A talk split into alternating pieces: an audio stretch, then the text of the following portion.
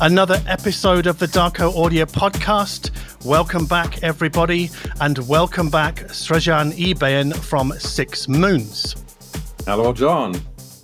Now, today, Srajan, we're going to be talking about, I think, buying a first or a an early hi-fi system if you're you know new to this hobby and also how to set it up how to get the most of it in your room so we're talking speakers amps DACs we're not talking turntables today far too complicated for this kind of newcomer territory. Now, on that subject, didn't you just buy a compact all-in-one or you know all-in a thousand euro system? a thousand euro system, yes. I purchased a a I guess what you'd call an entry level hi-fi system. I set myself a budget of a thousand euros. I just squeaked underneath. Maybe I was cheating a bit on the stands, but um, yeah, I spent a thousand bucks on three new components. I didn't consult with the manufacturer. I just bought their stuff. What did you get? So, I, I mean, generally speaking, we're told that we have to start with the speakers, right? So I started with the speakers, but also because I've been doing this a while, I knew roughly what amplifier I needed. So I had to set myself a very tight budget for the speakers because I knew that I would have to reserve more money for the amp. We'll come to that in a moment. So the speakers, I bought a pair of Dali Spektor 2. So they're a little chunky, small two way stand mount loudspeaker.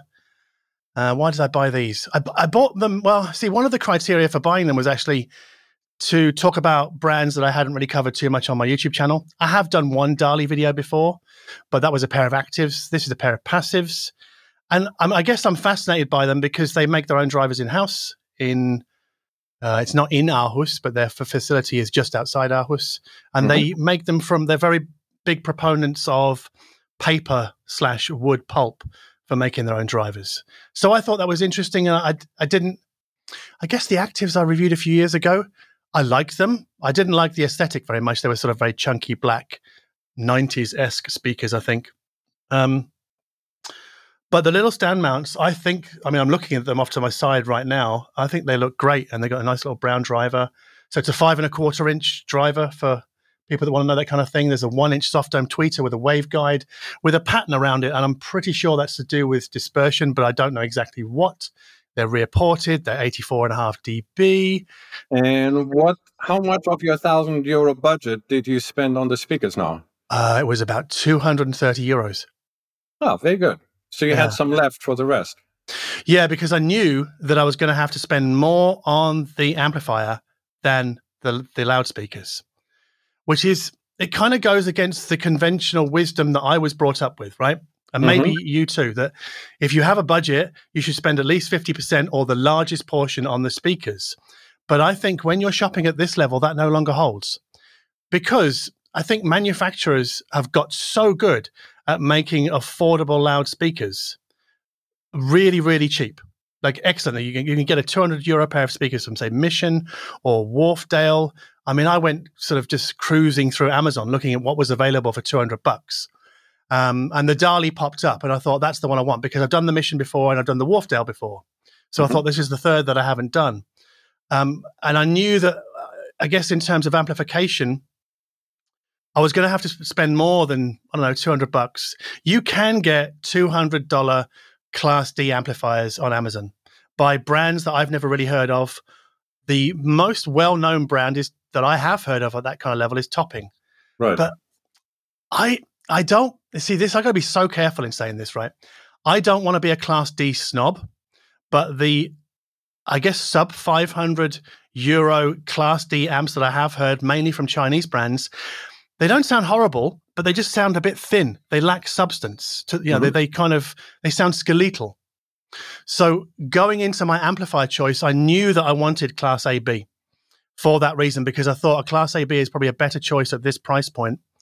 I also knew that I wanted to buy from, I guess, a trusted brand, a brand that's been around for a long time. So not a sort of unknown Chinese brands. Not there's not there's anything wrong with those, but they're an unknown to me. And I actually ended up buying a Rotel because I owned a lot of Rotel gear in the past. I'd loved all of it. I've been to the factory as well, so I've seen them made. So I thought, yeah, this is a good one for me to buy. I mean, obviously, people you know, not everybody's been to the factory, so that's not going to be a reason for them.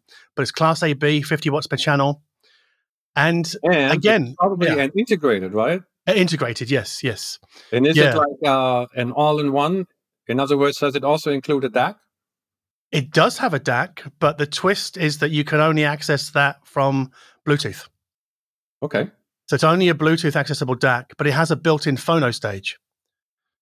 Uh-huh. And yeah, so it, there are a number of features. It's got a, a little sort of screen on the front so you can adjust uh, tone controls.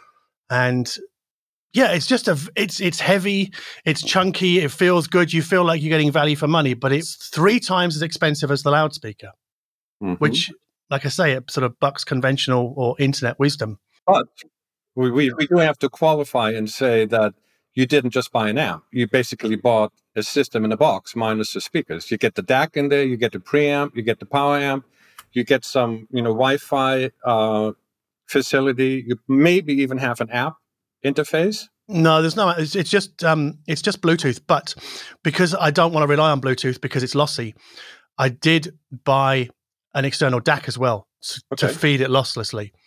But before I, I talk about that, the amplifier is called the Rotel A11, but it's the Tribute Edition. So that was the one that was tweaked by Ken Ishiwata, who Mhm. unfortunately died at the end of 2019. I think just before this project was finished, actually, because it was, I think it was finalized by Karl Heinz Fink, who is a well known sort of gun for hire for designing speakers, but also has his own Fink design team company. Mhm. But they make very high end stuff. But he is, yeah, he obviously knows what he's doing. I mean, he's been making speakers and I guess designing electronics for a long time. So I, I, I guess I was also swayed by that story. You know, it's a marketing story. Ken Ishiwata, like who would not go for that?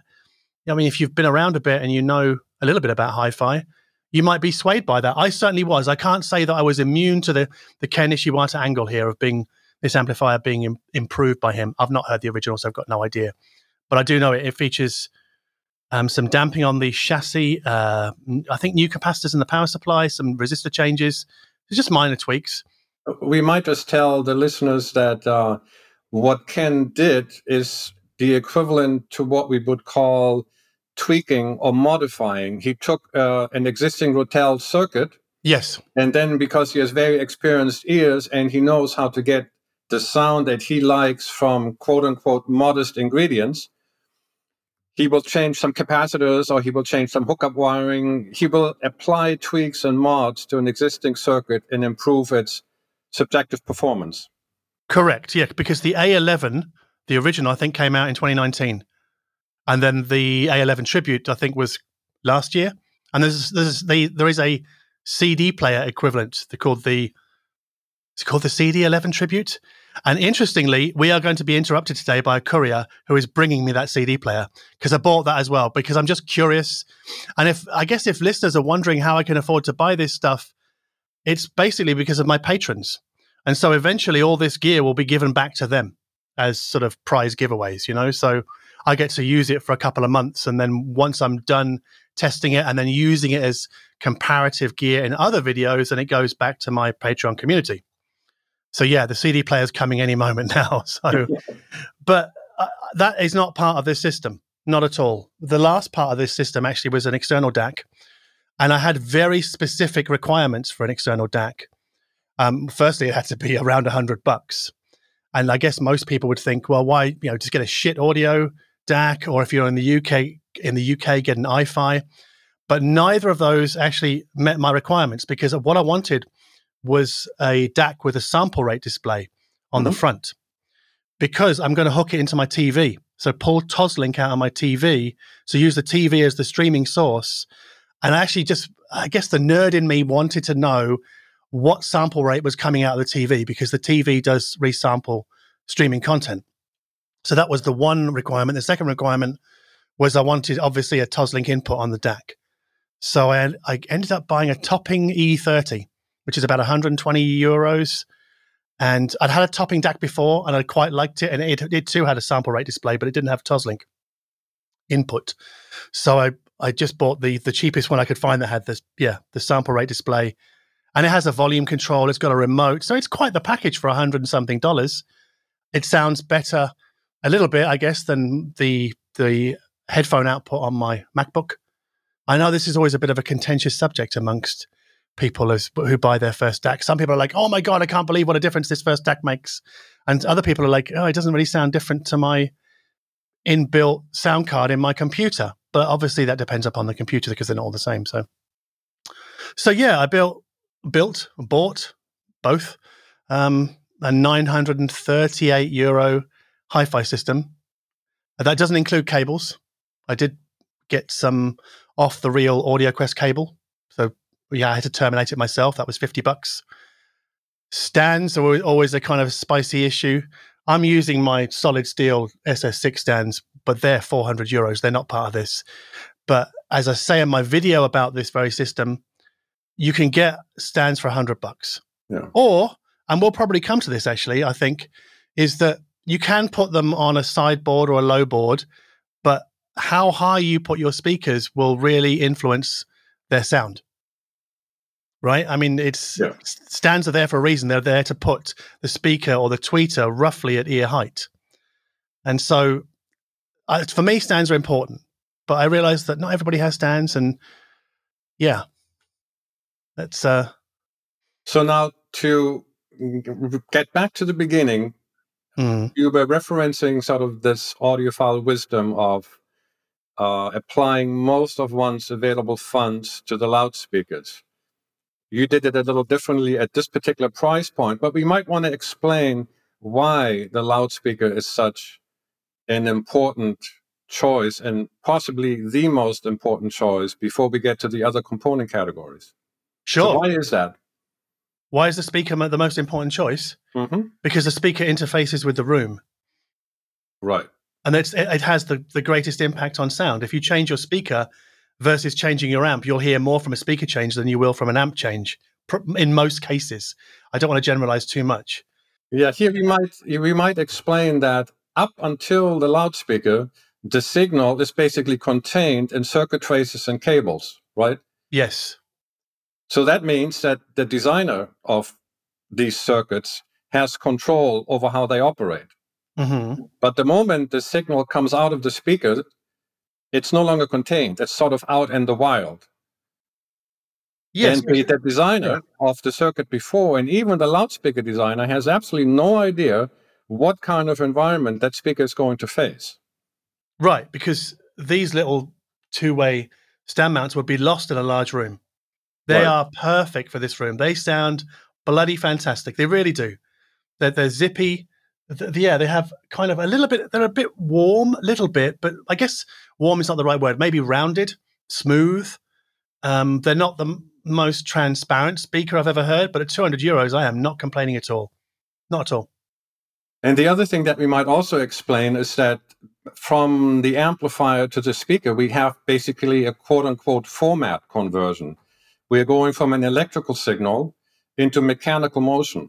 hmm And as our loudspeaker drivers move in and out, or if it's an AMT, an air motion transformer, if, if it squeezes the air, that's what creates the sound pressures that we perceive as sound.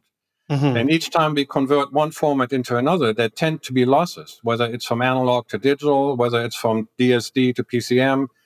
All of these changes going from from vinyl, going from you know from phone, phono and digitizing it, and then back to analog, all of that has an impact. It can be Mhm. very small, it can be big, but there usually tends to be a signature.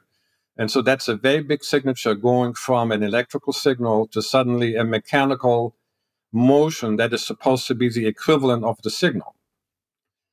And so, but- yes, loudspeakers are a very, very important aspect. And I think there's there's a few things that I would think about if I was to make or create my first system. Mm, One of them would recognize that the majority of music lives between, I would say, about 60 hertz and 3 kilohertz. okay. There is some bass below 60 hertz, but it's not central to the music. And above 3 kilohertz, we have basically just higher harmonics and overtones. hmm So that means that the mid range is the most important part of music. treble matters as well, really low bass matters as well, but the center, the, the majority portion, is the mid range. And I think now a good question to ask is, is how does our speaker reproduce the mid range? What is it using? For example, you're familiar with the Vivid audio speakers. Yes, I am. Now, the Yeah. bigger multiweights, they use what I believe is a four inch aluminum titanium dome for the mid range. hmm There's smaller mid rangers that are just three inch, like an Alpair might be. Then another speaker might use a five and a quarter inch or a six and a half inch mid range, like a Scanspeak, for example. Mm. By the time we go to Zu, we're looking at a 10.3 inch mid range. Yeah. By the time we get to a Tannoy dual concentric of their classic range, we might be looking at a 12 or even 15 inch mid range. hmm And I think it's very clear that if we look at the transition from 3 to 4 to 5, 6, 8, 10, 12, 15 inches in terms of surface area and the amount of moving mass that this driver represents, we will get different qualities for the same range that these drivers are all covering. So, if, for example, I am a resolution freak and I like my music quick and zippy and bright and intense, Mm. I'm probably better off with a small driver. The small driver weighs less, it moves faster, it has less breakup. That's what I want. But if Mhm. I'm a tone freak or I'm heavily into dynamics and I'm more triggered by like tonal mass, weightiness, gravitas, voltage swings, I'm probably better off with a bigger driver Mm. an 8 inch or a 10 inch.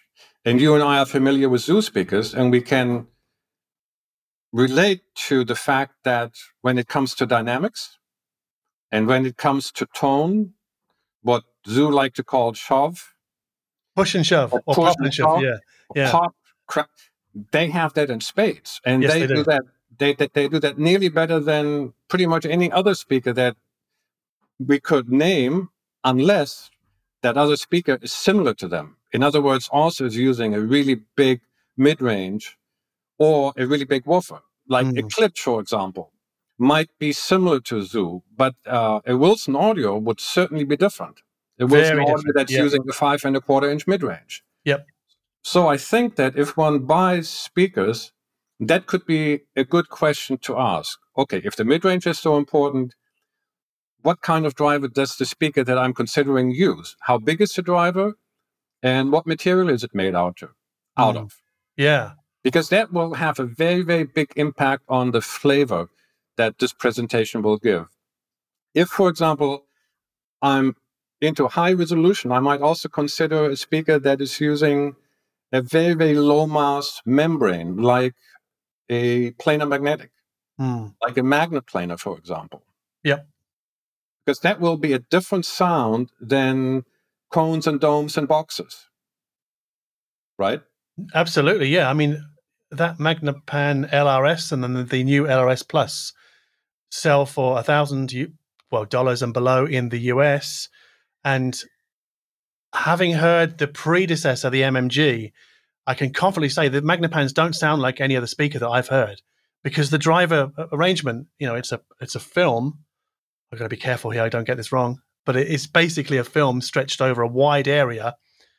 It, it, I guess, it gives you the detail and the precision, and I guess sound staging as well, but not so much of the the Zu sort of pop and shove and heavy tone, and not a lot of low bass either. Really, Right. well, I guess I'm talking sub bass. Whereas I would say that the Zu is better in that respect, and the Klipsch. Yeah. And then another thing, I think it's very important when one buys one's first system and looks at the speakers one wants to start with is who is listening and how is the listening done? Who Hmm. is? is it just one person or is it two or three or four persons that are doing the listening? And the how is is the listening always done sitting down in a sweet spot? Mm. or is listening done off axis, or is listening even done moving about, standing, walking about, because somebody's in the room doing something, but they want to enjoy music. Mm. So if it's the traditional one lone wolf in a sweet spot types uh, listening, then a narrow dispersion speaker is all that's needed because the, the best sound is supposed to just be in one very specific spot. But if it's now a couple or a family that's using the stereo also for, let's say, video, Mhm. then there's three or four people on a couch and they don't have a surround sound system. So there's no center channel, just two speakers. Mm. Now, suddenly, the speaker that was so good for the lone wolf listener is not really good for four people because the ones that get the best sound are the ones sitting in the middle of the couch. And the ones that are over to the side, the sound is compromised. So now, a really wide dispersion speaker Mm. or an omnipolar speaker like a Duevel, it's much more advantageous because the sound will be more or less the same regardless of where you sit. Which I would not say about the Magnepan. Not at all. If you stand up, you you lose the top end. If you walk off to the side, you lose the top end. So it's it's a very sort of focused at the lone wolf in the in his chair kind of speaker, which I think is probably why it's got a fairly devout and vocal following. But it's not a family listening speaker at all. Whereas Right. I would say the Zu is. Yeah. Then I would say another consideration would be well, where's the speaker going to go? Obviously, it's Mm. going to go in a room. Well, how big is the room? And where within this room can the speakers go cosmetically? hmm And if, for some, for example, the speaker will end up really close to a sidewall, a good type speaker to use is an open baffle speaker, like an Emerald Physic Or a spatial. Yeah. Yeah. or a Spatial or a or a SoundKaos. There's quite a number of brands, but at the lower price points, an Emerald Physic or Spatial would be a good choice. And that's because of their dispersion pattern. It's called the figure eight because when you look at it from above, it it it cancels out the uh, the output on the sides. hmm So you have the the the two circles of the eight. One is in the front, one is in the back, but then the slim waist of the eight, that's the sound that cancels on the side. So if you put such a speaker pretty much touching the sidewall, you don't have the same amount of immediate first reflections that you would have from a box speaker. Right. So yeah. I would saying say, it differently, the open baffled speaker, where the sound radiates front and back, to our listening ear, removes the sidewall. It's as though it's not there or it's nearly not there. So for narrow rooms, an open baffled speaker can be very advantageous. and, and this again, the same with Magnepans because they don't fire a lot of sound sideways. Exactly. So I guess yeah, I, I think the question to ask yourself is if you do have a narrow room, what's you know which speakers don't fire sound sideways to bounce back and then come back at you and you hear the the late reflection, which and I'm going to get a little bit technical here, creates a comb filter. So you get this kind of weird distortion. I was watching a video about this. I was digging into it for this podcast, and there's a um, there's a YouTube channel called the. God, I've got to get this right. I think it's called the Audio University and the the host was demonstrating basically you just i think he was using a microphone and how just bringing a you could do it with a book or you could do it with an lp sleeve so you just have your speaker and then you sit in front of your speakers so very close maybe 30 centimeters away hold the record or the book off to the side of the speaker and then move it towards the side wall and then back towards you and you'll hear this kind of sort of flangey effect like whoa whoa because th- that is the comb filter coming in and out and distorting the signal. First reflections um, cause comb filtering effects, which can influence what we hear in the chair. I mean, that also relates to the, the, the front wall as well, but that's more to do with the speaker positioning thing. I don't know whether we want to go there yet. So, Jean, do we? well, Wanna go there? uh, now that you mentioned the front wall, there is a type of speaker that in the high-end audio uh, commentary most of the time is not ever talked about, and that Hmm. is the on-wall speaker. Now there also are in-wall speakers, but those require that you own your room, so you can actually make a hole in the wall and put a Hmm. speaker in. But if you're a renter like you and I are, on-wall speakers are very advantageous. Sonus Faber, for example, make one, and uh, what's that? Scan Sonic they Mhm. make, they just introduced uh, a few, one at 450 a pair, one at 835 a pair. And those are basically shallow speakers that are supposed to hang on the wall like a picture frame. Mhm. And why is it a good thing? Well, now the entire wall turns into what's called an infinite baffle. Mm-hmm. So the sound can't really wrap around the speaker, bounce off the front wall, and then come back at us delayed in time. All the sound, including the bass that always wants to radiate omnidirectionally, all of that basically radiates so quickly off the wall that the time delay is like minute. Mm. The other obvious advantage is that now you don't take up any floor space with the speaker, it hangs on the wall.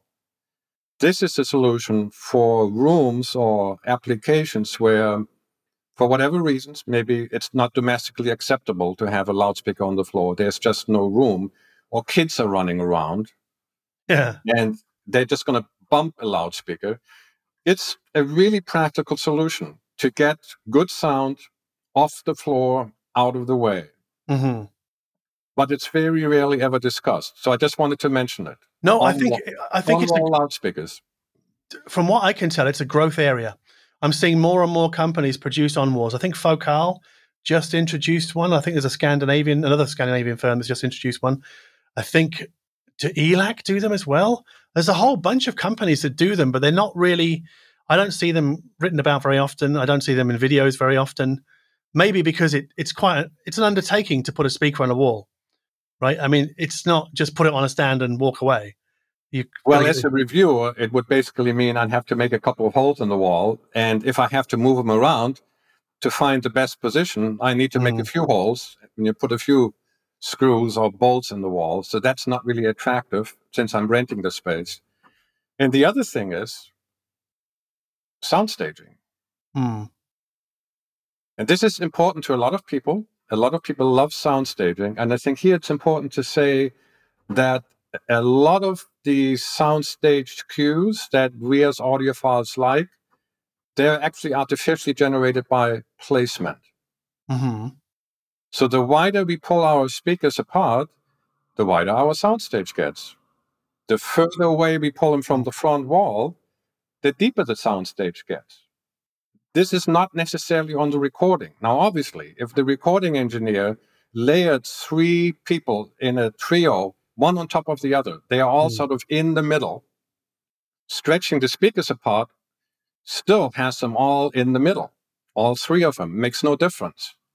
But if a recording engineer has recorded such that you have an image dead center, then you have one half left, then you have another one three quarters left, you have another one all the way left, and the same to the right, dead center, quarter right, half right, three quarter right, all the way to the right. Now, if you move your speakers apart, you create more distance between each of those markers. hmm And it's very easy to prove because you can take the same recording and listen to it on an earphone. And now all the width you're dealing with is how wide your head is. Right, right. I see what you mean. Let's Yeah. say that you have a wide head and it's 50 centimeters wide. There's an obvious difference to a, to a room when you have three meters be- between the speakers. And the same goes for depth. Move the speakers far away from the wall, you create more depth. Now, with on wall speakers, that goes away. That depth perception, we are, we are left purely with what's recorded, and that is now limited by our setup. hmm So when people think about the kind of speaker they want to buy, they should also ask themselves whether they are really triggered by enormous sound staging, whether that's important to them. Because if it is important to them, then it is mandatory that the speaker not be that close to the front wall. So when we're talking about sound staging, I think we need to be clear here to the up for newcomers. We're talking about, I guess, the phantom center speaker that the left and right speakers generate. So the illusion of sound emanating from between the speakers, and then how wide that illu- well, illusory soundstage is, and how deep it is, how tall it is. Right? I mean, that's the way I Right. would describe And it. it's, it's it's a 3D construct between the loudspeakers, and if it's done well, you can stand pretty close to the speakers, and the sound will not seem to come out of a box. Right? You can point you to them. stand there Yeah. puzzled, and it says, "Okay, I know that the sound is coming out of the box, but I can't hear it because it's Hmm. hanging between the speakers." Mhm. Correct. Right. And this sound staging and the precision whereby the individual images are placed within the soundstage, left to right, front to back, and sometimes even higher and lower, that has a lot to do with setup. So, so if somebody really wants a big, deep, wide, and very specific soundstage, having the speakers sort of hugging the wall is not a good recipe. And that now makes small speakers like stand mounted monitors domestically easier to live with. Mm-hmm. Because even if you have to park and close up against the wall for casual listening or when you do no listening whatsoever, when you do want to listen to them, it is pretty easy to move a small pair of five and a quarter inch two ways, possibly even bolted to the stand so they don't fall off, and just move them out. Yep. Two or three meters. Do your listening and then put them back up against the wall. That's mm. not as easily done if you get big floor standing speakers that are heavy and they're hard to move. Absolutely. So, I have a pair of um well, as to, still to be announced loudspeakers here that are floor standers and they are extremely heavy. They're they're really a two person lift, and I uh, yeah I would not want to be pulling them in and out from the wall at all because I either scrape the floor or it would just be just awkward. I sort of have to rock them around my room, sort of waddle them across the floor, which is super awkward. Yeah, I wouldn't want to do that, but that's just why I'm a big fan of stand mounts yeah. because they're very easy to live with, store, move around. I guess they're also very easy to experiment with their position and to to to see what that does to the sound because as we know if we move the speakers close to the wall front wall that is the sound can change if we bring them further out into the room the sound can change. Um, and a lot of newcomers are always told you know you got to spend time finding the best place for your speakers sound wise that best suits your i guess listening preferences. And i think a lot of newcomers either ignore that because it just sounds like a hassle. You know people just want to put them down and plug them in and push play right? But I think we should acknowledge that you know speaker position is critical. I mean, I don't. Do you do you fuss over this for every pair of speakers that comes your way, Srajan, or do you have like a a zone where you kind of know your room now and you know where to put them? Definitely, I have a zone. Yeah, me too. And that yeah. comes from experience. Yeah. And I think this might be interesting to compare notes.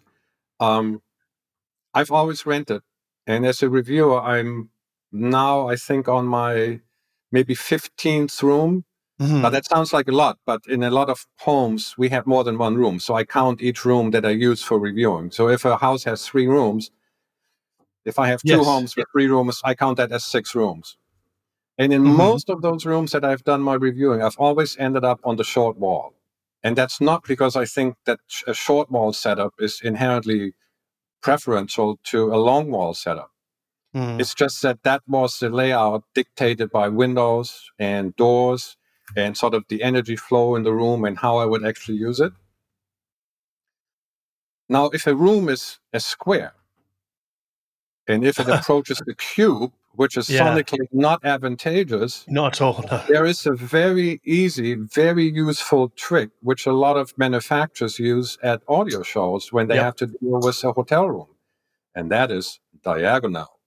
Mm. Diagonal is something that my wife and I do in our video room. It oh, works okay. extremely well, not just from the acoustic perspective, but it looks good. Our landlord heard about it and he thought we were just nuts. And then when he saw it, he says, Wow, that is really interesting. I said, I did not expect that. I think I might try that. Now, why is it advantageous? Well, if we do it completely symmetrical, and so we put our, our system into one of the corners of our square room. Mm. And then we put our speakers at the uh, you know in the in the regular stereo triangle so that the left and the right speakers are very very close to the wall mm. towed in to face us if we look at the speaker the wall past the speaker runs away from the speaker real fast because in this diagonal setup the walls are splayed out they're yes. not parallel to the speaker. Mm-hmm. So in a re- in a rather small room that is on top of that square, I can now set up average box speakers and put them close to the wall, and the wall won't have the same negative effect that it would if I set up the speakers not diagonal but straight out and have them sit parallel to the wall. So that can be a really, really good trick if somebody has a hard to deal with room, is to think about the diagonal. And here's another thing that a lot of people overlook, and it's a really neat trick. We've all been told that symmetry in speaker setup is really important. Mm-hmm. And what that really means is that the left and the right speaker are supposed to sit equidistant from the chair. And we are supposed to be peculiar down to hopefully the millimeter. Mm. Left and right speaker are exactly the same distance from the chair. They're at the same height, and the tone is exactly the same. Okay, here we got symmetry. But that symmetry now does not have to extend to within the room. Mm. The setup can be asymmetrical within the room, but is still symmetrical relative to the seat. And for example, if in a regular short wall setup where the system sits on the short wall, the speakers are on the you know against the left and the right wall at some distance. If the distance that the left speaker has from the left wall is different than the distance that the right speaker has from the right wall, we we minimize the sidewall effect because instead of having the same effect doubled up, Yep. we have two effects at half the strength. Mm-hmm. And as far as our ears are concerned, more errors that are much lower in magnitude are easy to overlook than one really big error. Right, because you'll get two different comb filters for, for each speaker Exactly. because the, the the walls are further away from, from one than the other. and we see this actually done in a lot of uh, speakers that have the tweeter not exactly in the middle. The tweeter is closer to one side wall than it is to the other. It's done for exactly the same reason. Mm. that whatever effects the baffle has on the tweeter, if the tweeter sits in the middle, that effect gets multiplied because it's the same to the left and the right. If I move the speaker over to the left, I'm halving the problem. So when people set up their system, it's not mandatory that there's symmetry of the system itself relative to the room. And in fact, very often it's good to throw off that, that symmetry slightly. So I've never had a symmetrical room, never. Like I, I can, I was just trying to while while you were talking, I was thinking about. Obviously, I was listening to you, Srajan, but I was thinking about how many rooms I've had. It's only about, four or five, and none of them have been, been symmetrical. I think the first one I w- was on the short wall, so firing long ways down the room. The second one was I tried both directions, and in the end, I went with a diagonal. It was the only time I've done that. The third one, I was firing across the room. So it was like the speakers were on the long wall across the room. And then here, well, my room is only just a bit wider than it is long. So I'm firing from, yeah, from the, let me get this right, from the long wall across the room. Mhm. But could we also talk about how, you know, we, we, well, you kind of touched on it, how far the speakers need to be apart from one another and then how far they need to be from our listening position because Well, I don't know whether there is a must. I don't know whether there's a hard and fast rule, but I would say that over the years, from what has ended up working best, is uh, I would say speakers between two to three meters apart from each other, Yeah. somewhere in there. And usually, uh, a lot of people recommend an equilateral triangle. Mhm. Um, that would put the listener at the same distance, so two or three meters away. Uh, in my favorite setups, that's not always the case. Sometimes the speakers are actually farther away than I'm sitting. Very often the speakers are rather far away from the front wall. Uh, I admit that a lot of um, you know more more home-based um, users couldn't duplicate having speakers three meters away from the front wall. But if I have the speakers that far from the front wall, and then I sit rather close and I have the speakers towed on straight, so I can't see any side walls at all, Hmm. I feel that the sound detaches the most from the boxes and it also detaches from the room. I hear the room the least when I do that. so how far from the front wall do you have your speakers Uh, I'm often close to three meters. That wow means from the, front, uh, from the yeah. baffle of the speaker to the wall behind them. hmm. Two meters seems to be minimum, but if I can, I have them three meters out. But now I may sit, I mean, upstairs in my smaller space, I sit maybe, uh, okay, the carpet is two by three meters. I may sit two and a half meters from the speakers. Mm. And then I have a lot of space behind the chair. Right. Now, right now in my downstairs big system, the speakers are three meters from the front wall. Then I sit about three meters or four meters from them, but right behind the chair is a door. Right. Except the door is open. I never close it. That makes sense. That is something else that is really advantageous is that when we are talking about the loudspeaker,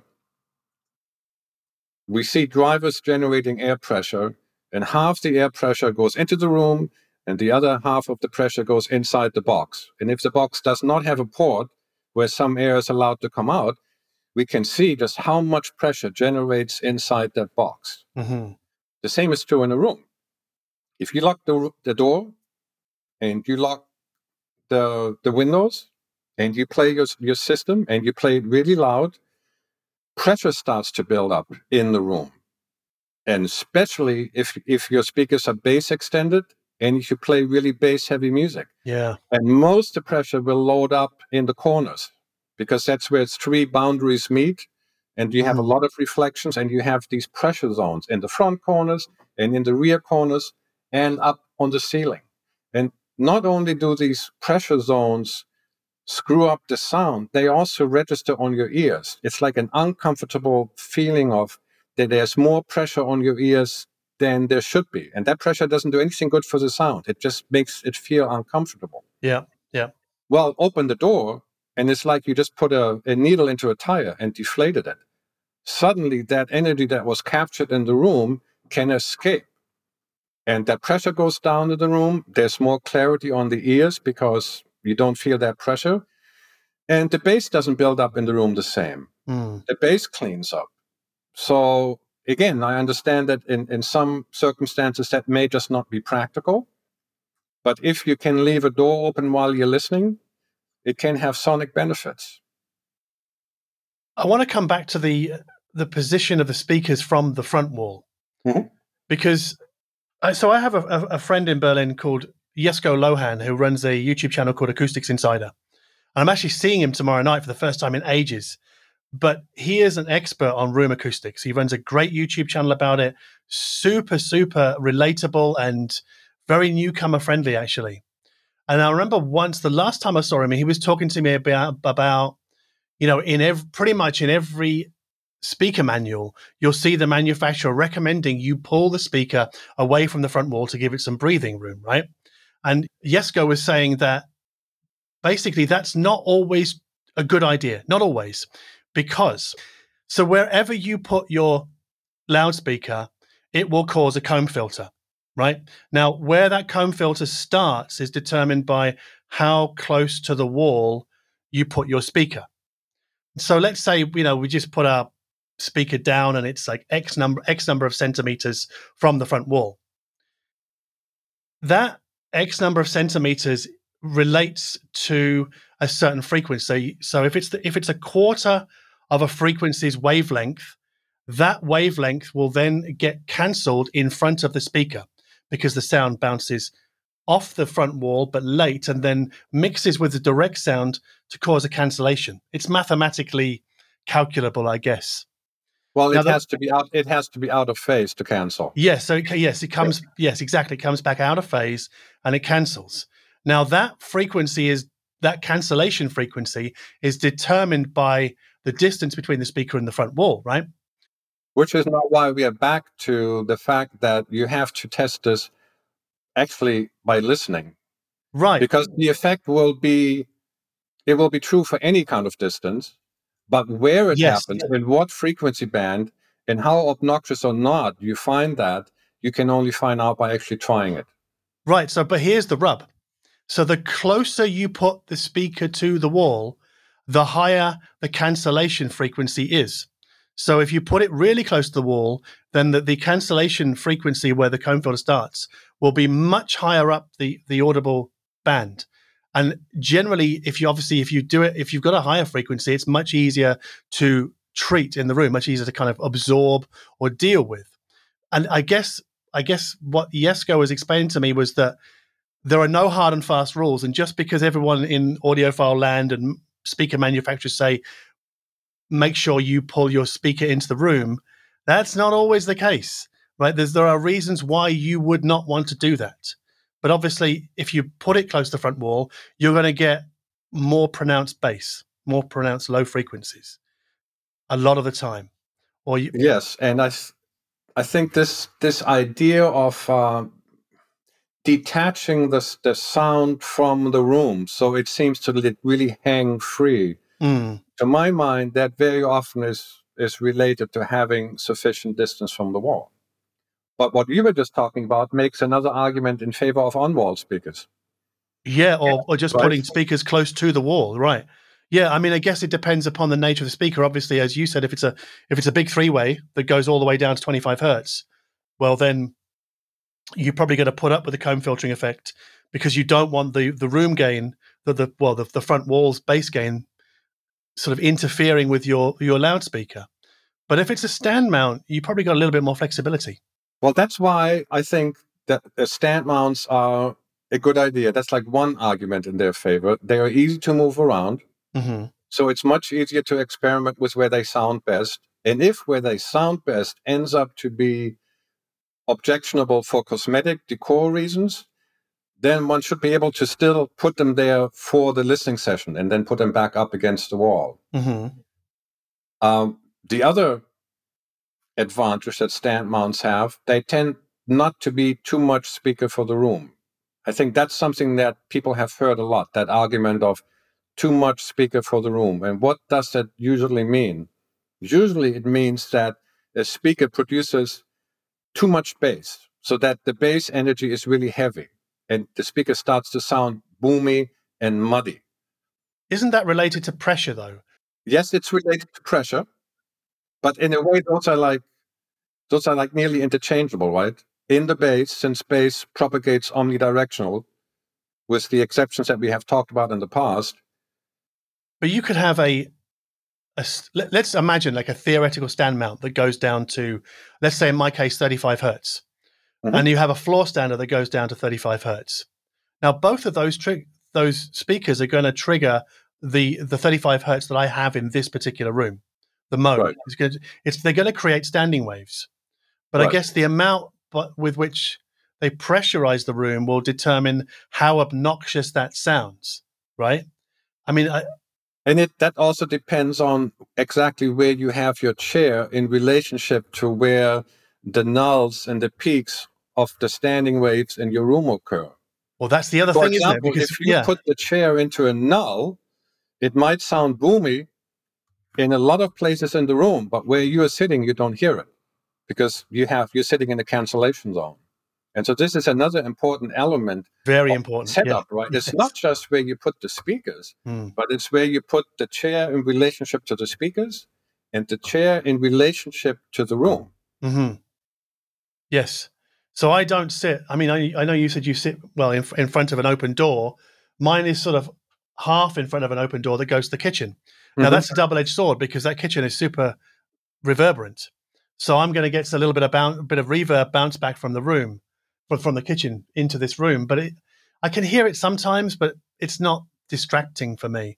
But I did start out with a couch further back, but moved it forwards because I did this experiment where I was playing a some bass heavy music, and then I just started walking around the room and putting my head in corners, and then listening for suckouts and crawling around just trying to work out where the suckouts are, where where the where the modes are, where bass is sort of doubled up to a standing wave. And I think that's an experiment that anybody can do. And I think it's a real eye opener because then you work out where the energy builds up in your room, sound wise, pressure wise. Mm-hmm. And that can tell you a lot about where you should put your listening chair because it's not always up against the rear wall. I know that's a, aesthetically, a, I guess, a conventional thing to do, um, but I I did it once actually in the very first apartment that I lived in when I when I started reviewing hi-fi, and I had this sort of gyprock wall behind my head. Now I'd never noticed that before until a uh, a friend came over, an audio friend, and he's like, "You've got to move your couch because I can hear this gyprock vibrating behind my head." And I just thought that, and I did. I just I flipped the whole system by ninety degrees that weekend. So then I had nothing behind me, and I had like a sort of glass open doors behind the speakers, which weren't it wasn't ideal, but it wasn't as bad as having this vibrating gyprock behind my head. So yeah, the listening position is just as important as loudspeaker position, I think. And I think here it's also fair to reiterate that that sound staging, the way that a lot of audiophiles love, is intricately connected to setup. So a lot of it is artificially generated. Mm-hmm. And so if we park the speakers really, really close to the wall, some of that artifice collapses because now we don't have the same depth that we had when the speakers were far enough from the wall. Mm. But is that depth actually recorded? Or did we manufacture it by moving our speakers out so far? And it doesn't matter which one it is. It's just important to know that if this really big, deep sound stage is important to us, invariably I find that if speakers are really close to the wall, that's one aspect that they can't compete with. They need to be away from the wall. But if I'm not a depth sound, if mm-hmm.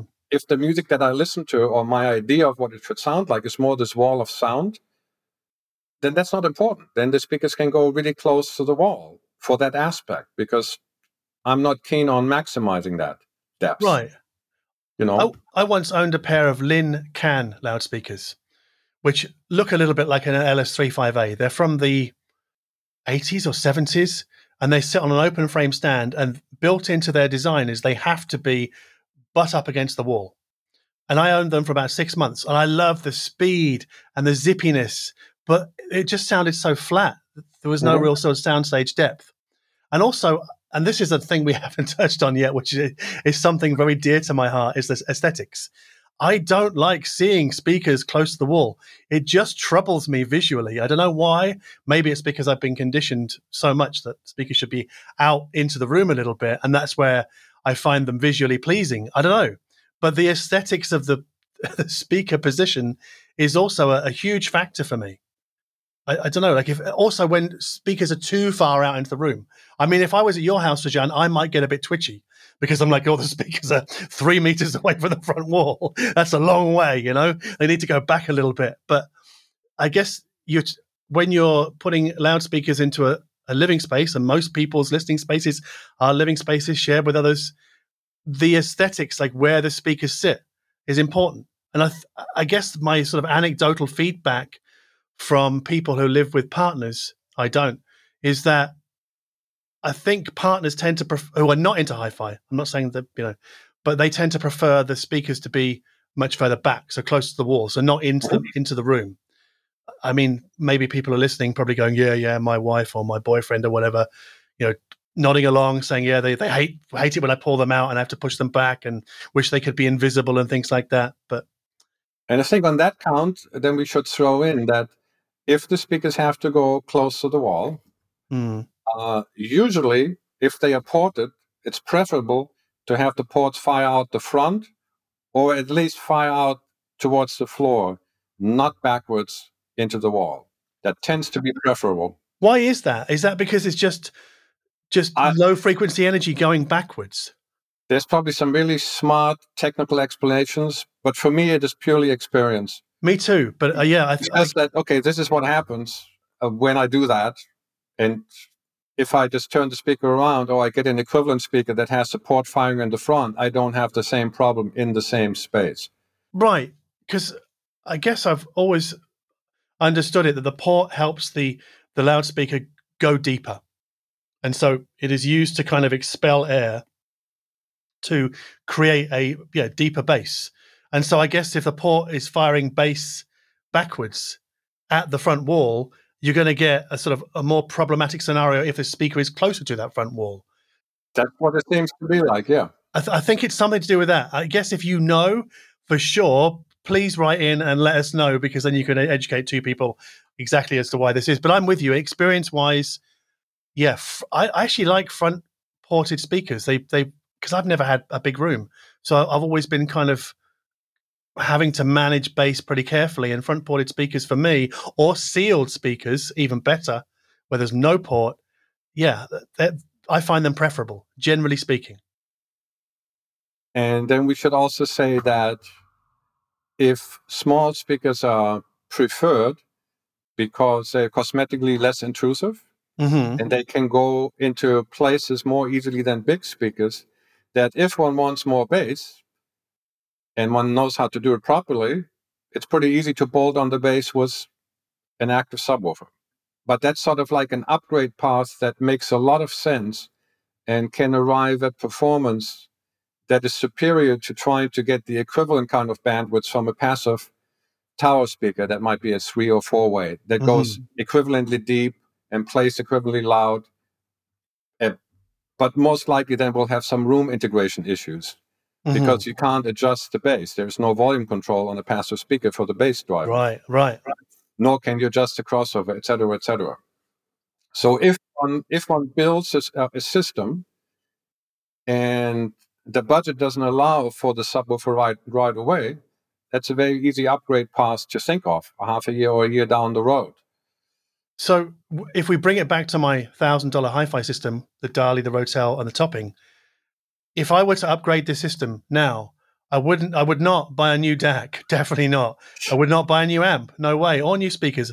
I'd I'd get a Dali sub, and I'd come out of the pre-outs on the Rotel into that sub, and I'd cross it over in augmentation mode, and that would have a an enormous effect on what I hear. It would make a profound improvement and that would be my my number one by a mile, I guess, option for for a for the best upgrade at this particular point. So now I think we come to maybe uh, creating um, sort of a priority list. If we Mhm. said that the loudspeaker is the most important consideration because it integrates in the room and it's very sensitive to where we place it, then what's the next important, the next most important component in the system to consider? See, this is a contentious subject, isn't it? Because you'll get source firsters talking about the quality of the source. So your streaming source, your DAC, and things like that. But I don't agree with that. I think the the choice of amplifier and how well that amplifier interfaces with the loudspeaker is the next thing that needs to be considered. Because to say, you know, to talk about source first is to sort of ignore the fact that for example, in the case of these Dali loudspeakers, I wouldn't use a three watt single ended triode amplifier. It's just not going to work for me. I need power output. I need some drive behind them to control the driver because the, the, the internal cabinet volume is not large. So I need something that's going to control that driver nicely. It's going to give me a little bit of bass. Whereas I think a single ended triode wouldn't give me very much at all. It would be quite weak in the low end because it just doesn't have the oomph, doesn't have the power, and therefore the current.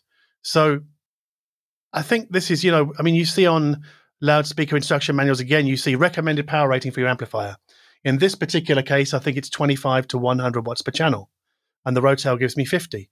But obviously, the power output, as we've discussed in a previous episode, is not the only thing to consider, but it's it's up there in in, in our decision tree, right? We need to have enough, I guess, juice on tap on paper. So yeah, for me, it's absolutely the, the amplifier without a doubt. I don't know what you think on this, but And absolutely the same. And I would even go further. The, the source first people, they have a very valid argument, but where it completely falls apart is on finances. mhm, It's a lot easier and cheaper to make a low noise, high resolution DAC mhm. than it is to make a low noise, high power amplifier than it is to make a full bandwidth loudspeaker. Mhm. So, for example, uh, a hundred dollar Topping, or in the sort of midfield of the high end, uh, a twelve hundred and ninety five dollar Mytek Liberty Two, Mhm. which I just reviewed and you just had a review of. Mhm. That is a very very good DAC, which in order to improve will cost you a lot of money, and then the improvement itself is completely buried by your speaker room interaction. I Yep. like to say that past our DAC, resolution wise, it's all downhill from there. Yep. It only gets worse. Especially And now, when- when, when you when you see it that clearly, does it then not make sense to for your source select the highest resolution and lowest voicing that you can muster? Because Mhm. downhill from there, you'll have voicing and you have resolution losses incurred especially by your loudspeaker. Mm-hmm. I mean, in a loudspeaker, we have we have phase shift, we have box talk, we have driver inertia, we have crossover issues, we have dispersion issues. All of those things combined add up to voicing like is the sound darker or is it Mm. heavier? Is it brighter? Is it lighter? What does it do? Those changes are much, much bigger than anything that we can do in DACs. Mm. So then, in my mind, it makes the most sense to get a really high, resolu- high resolution, low noise, linear DAC. And that does not have to cost a lot of money. It doesn't. I, I would qualify that by saying that, you know, m- I guess more costly DACs like the Liberty 2, right?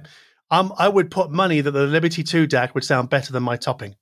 Mhm. But it's not going to be, that delta is not going to be as large as, say, the differences between the, the same financial delta spent on amplifiers.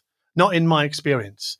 But high end DAC, high end DACs do make a difference. They do, They but it's but it's i think you do that once you've got your speakers and your amplifier totally sorted and your room Exactly. Because otherwise, your speaker room interface will be the bottleneck of on resolution. yeah And whatever you do upstream that would have a chance to sort of telegraph in a real tweaked system can't telegraph because your room speaker interaction isn't isn't resolved enough to let that fine information pass. So that has to be solved first. it does yeah i mean this is what i always say to the source first argument is you need sort of higher resolution speakers and amps in place in the first place to realize the benefit of your fantastically wonderful high end source and, and i mean there's no point putting a 10 grand DAC in the front of this Rotel amp and these Dali speakers. I mean, it doesn't even make financial sense, let alone audible sense. It's just nonsense. Right. So yeah, I'm not I'm not a you know in the in the source first camp. I think that just comes from I guess the attractiveness of simplistic thinking. People are drawn to simplistic thinking because hi-fi is super complicated and there are many variables all it's like spinning plates. And so if you only have to spin one plate, it's it's just easy, right? It's it's manageable. And then you just talk about how you're spinning one plate all the time on the internet and that's you. But it's it's far more complicated than that, even from an experiential point of view. Let alone if you get into sort of the, the theoretical um, m- mechanics of it all. Well, it's that whole how to kill a vampire thing, right? You're looking for the silver bullet. Right? And there yes. isn't one. there isn't one. There There is isn't not one. Everything matters. Yeah. But there is a sequence. You know, I like to talk about, you know, layers that if you have a, a first layer problem, if you start working on the fourth layer, which is much finer, it won't matter because the first layer is going to cover it up. The first layer is the really important coarse foundational layer that you have to sort first. And once that's sorted, suddenly the finer stuff becomes, you know, comes through. Now you can deal with that. So first things first. First things first is sort out the room speaker interaction. hmm The second thing, which obviously without doing that, you won't even get any sound, you need to figure out what amplifier you need because the amplifier will literally drive or control the loudspeaker. Yep. And now the third step that you need, because you still don't make any sound with just an amplifier and a pair of speakers, you need a source.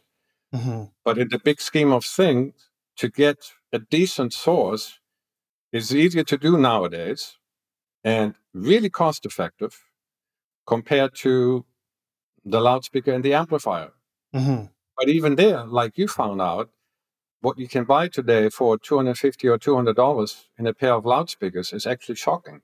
It, it really is. I mean, because I've only I've looked at three different pairs in the last couple of years, and I've I've really enjoyed all of them. I mean, I don't have them here now because I gave them back to my patrons once I'd bought them because I can't. I also i can't store them here. I don't have the, the space. But I, I've with with the Wharfedale, I think it was a twelve point one diamond, the Mission LX ooh, two or one, I've forgotten now, and then these Dalis. And I think I think I like the Dalis just from memory of how much I enjoyed listening to those 200 euro speakers. I think the Dali would be my pick.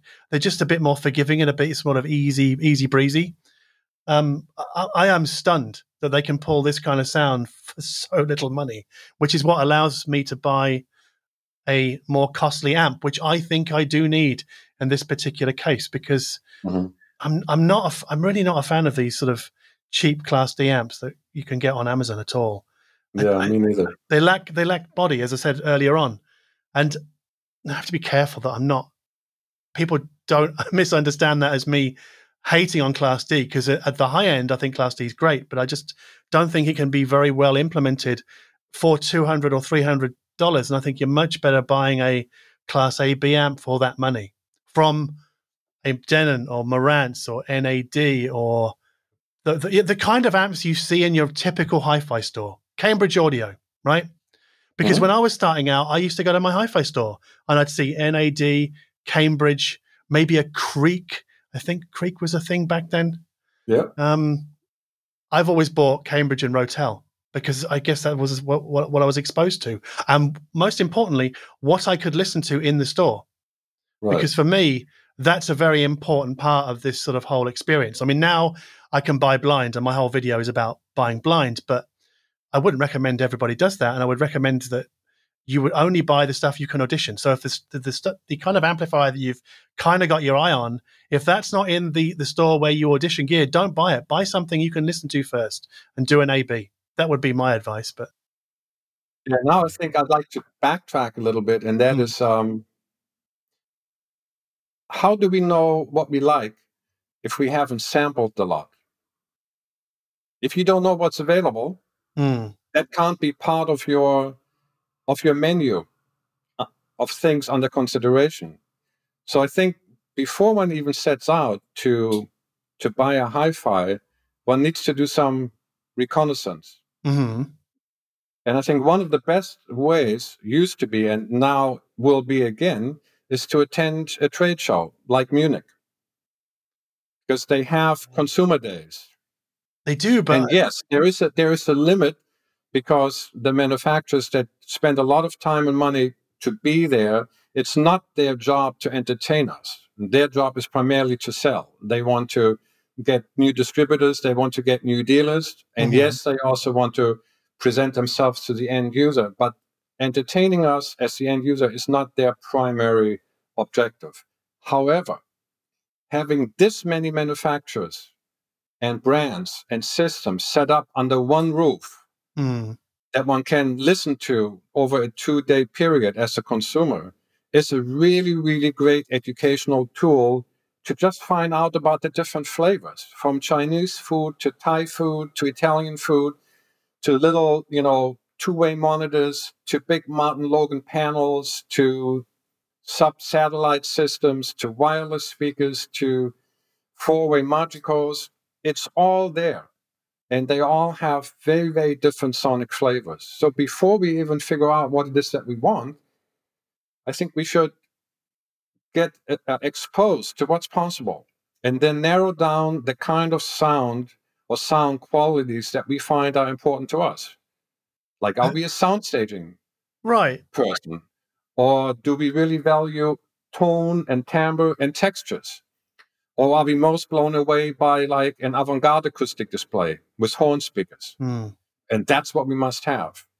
Now, once we have sort of figured out what's most important to us, then we have to see what we can afford and what we can actually physically get, accommodate and how we can replicate some of those qualities that we are chasing. But if, for example, somebody comes to me and says, Srajan, what should I buy? If that person hasn't had any prior experience at all, I wouldn't even know where to start. However, yeah. if such a person comes and says, I've heard the avant gardes, this is what I liked about them, this is what I hated, mm. and then he keeps going. If I just get a couple of those nuggets of data, I suddenly have a much, much clearer idea of what that particular person is pursuing. And then I can be useful with some recommendations. I know exactly the kind of flavor that you're after. And for the budget that you're telling me that you have, these are some of the things that I would consider. You know, in the absence of a trade show, it's also, I don't think, too much to ask to sort of make a weekend out of going to a major city that has three or four high profile hi fi dealers and visit them for the same purpose. And here I think it, it I should really point out that if one goes to a hi-fi dealer purely for the sake of education with no intention of spending any money, then it's only fair to pay that hi-fi dealer a certain fixed amount to use their facility for three or four hours. I agree.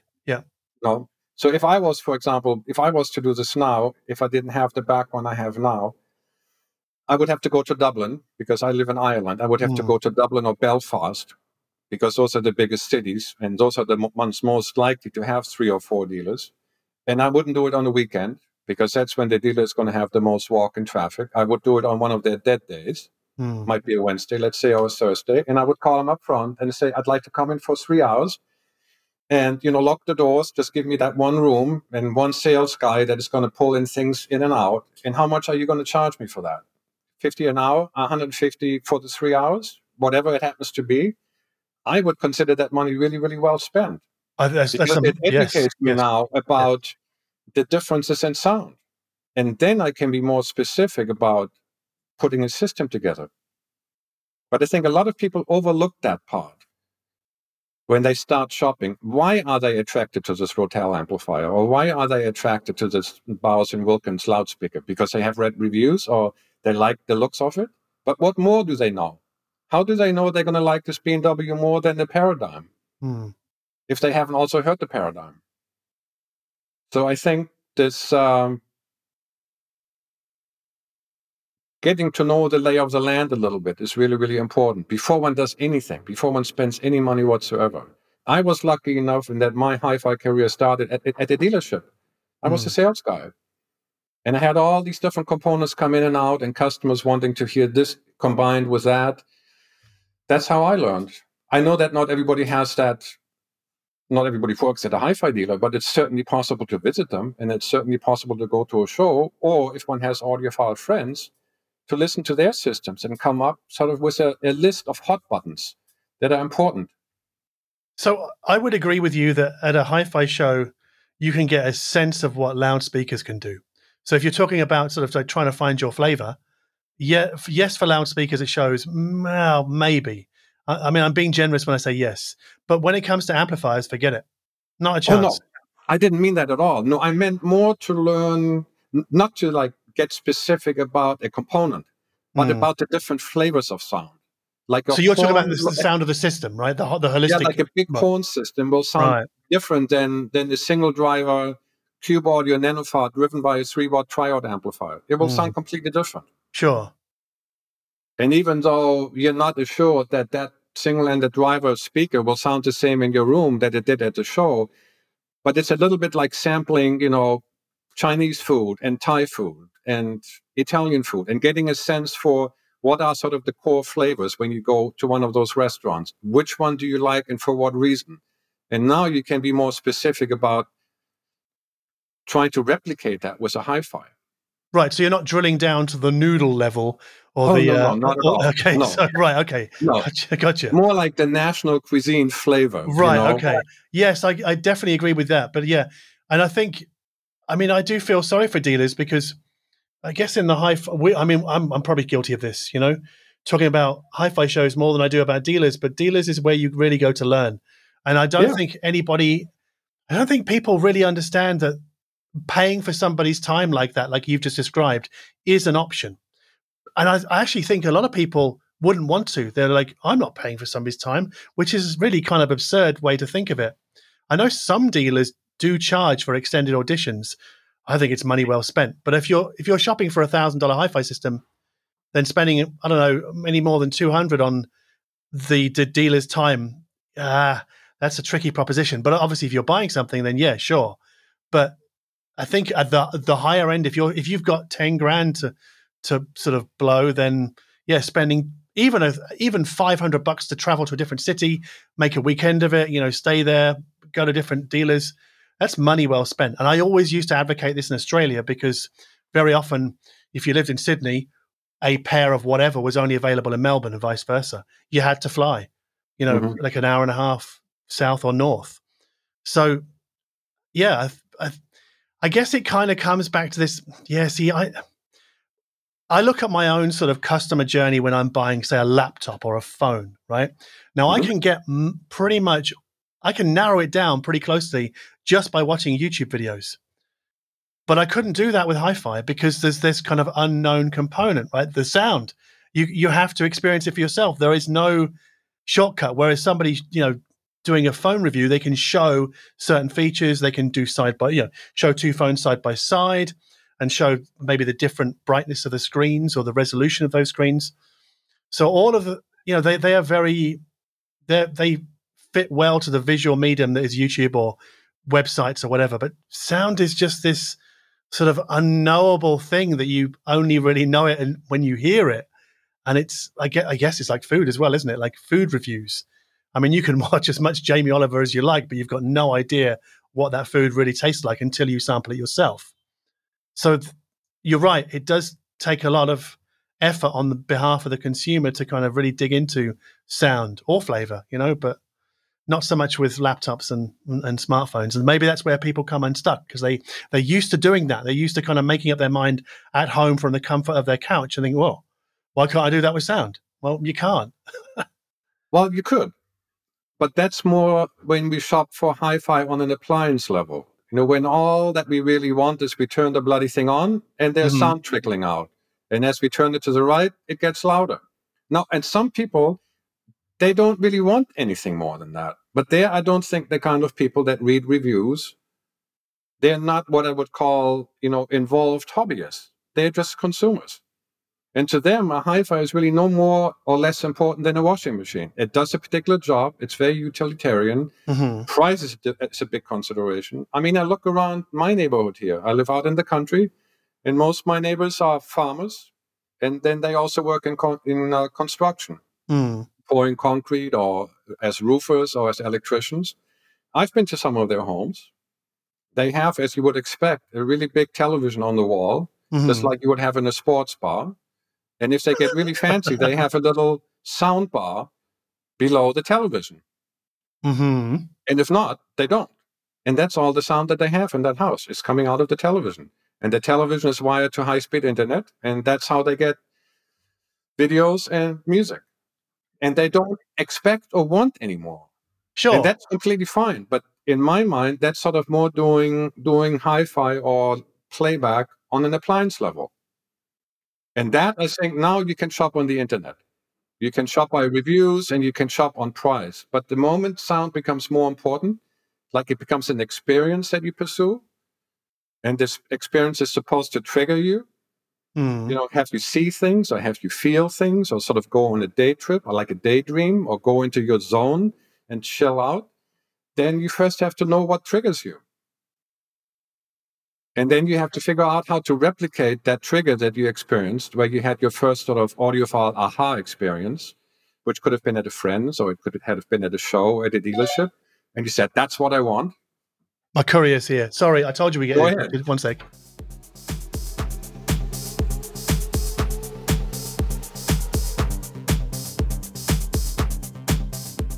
Sorry about that. No, no. It just occurred to me that nearly one of the smartest solutions for putting a hi-fi system together we haven't mentioned yet. Any idea what that might be? Uh, active speakers. active speakers. Right? Actually, before before we get to active speakers, can I say something about soundbars and appliance level gear? Sure. Because the reason I bought this thousand dollar hi-fi system was I wanted to know how big the delta between a thousand dollar hi-fi system and a thousand dollar soundbar. So I bought a Sonos Arc soundbar, which is a thousand euros, right? This is one of the better soundbars in the world. It's a Sonos, so it does streaming and that kind of thing. And a thousand for a soundbar, that's sort of high end for that category. It's a it? high end soundbar. And I thought, no, don't skimp out and get the beam, John, because if you do that, people will go, well, you only got the beam. You should have got the arc. So I, I went for the arc, you know? And it, uh, it, one of the draw cards of the arc is it does Dolby Atmos or virtualizes Dolby Atmos from a TV, which is kind of cute and it it does give you sort of a better sort of spatial surround well not surround but it spreads instruments out in different directions. Because it's got side firing drivers upward firing drivers front firing drivers and sort of front diagonal as well. So it, it's quite good in sort of pulling apart the strands of music in dolby uh, well i guess you'd call it yeah dolby atmos right? So it's but spatial is what apple music call it.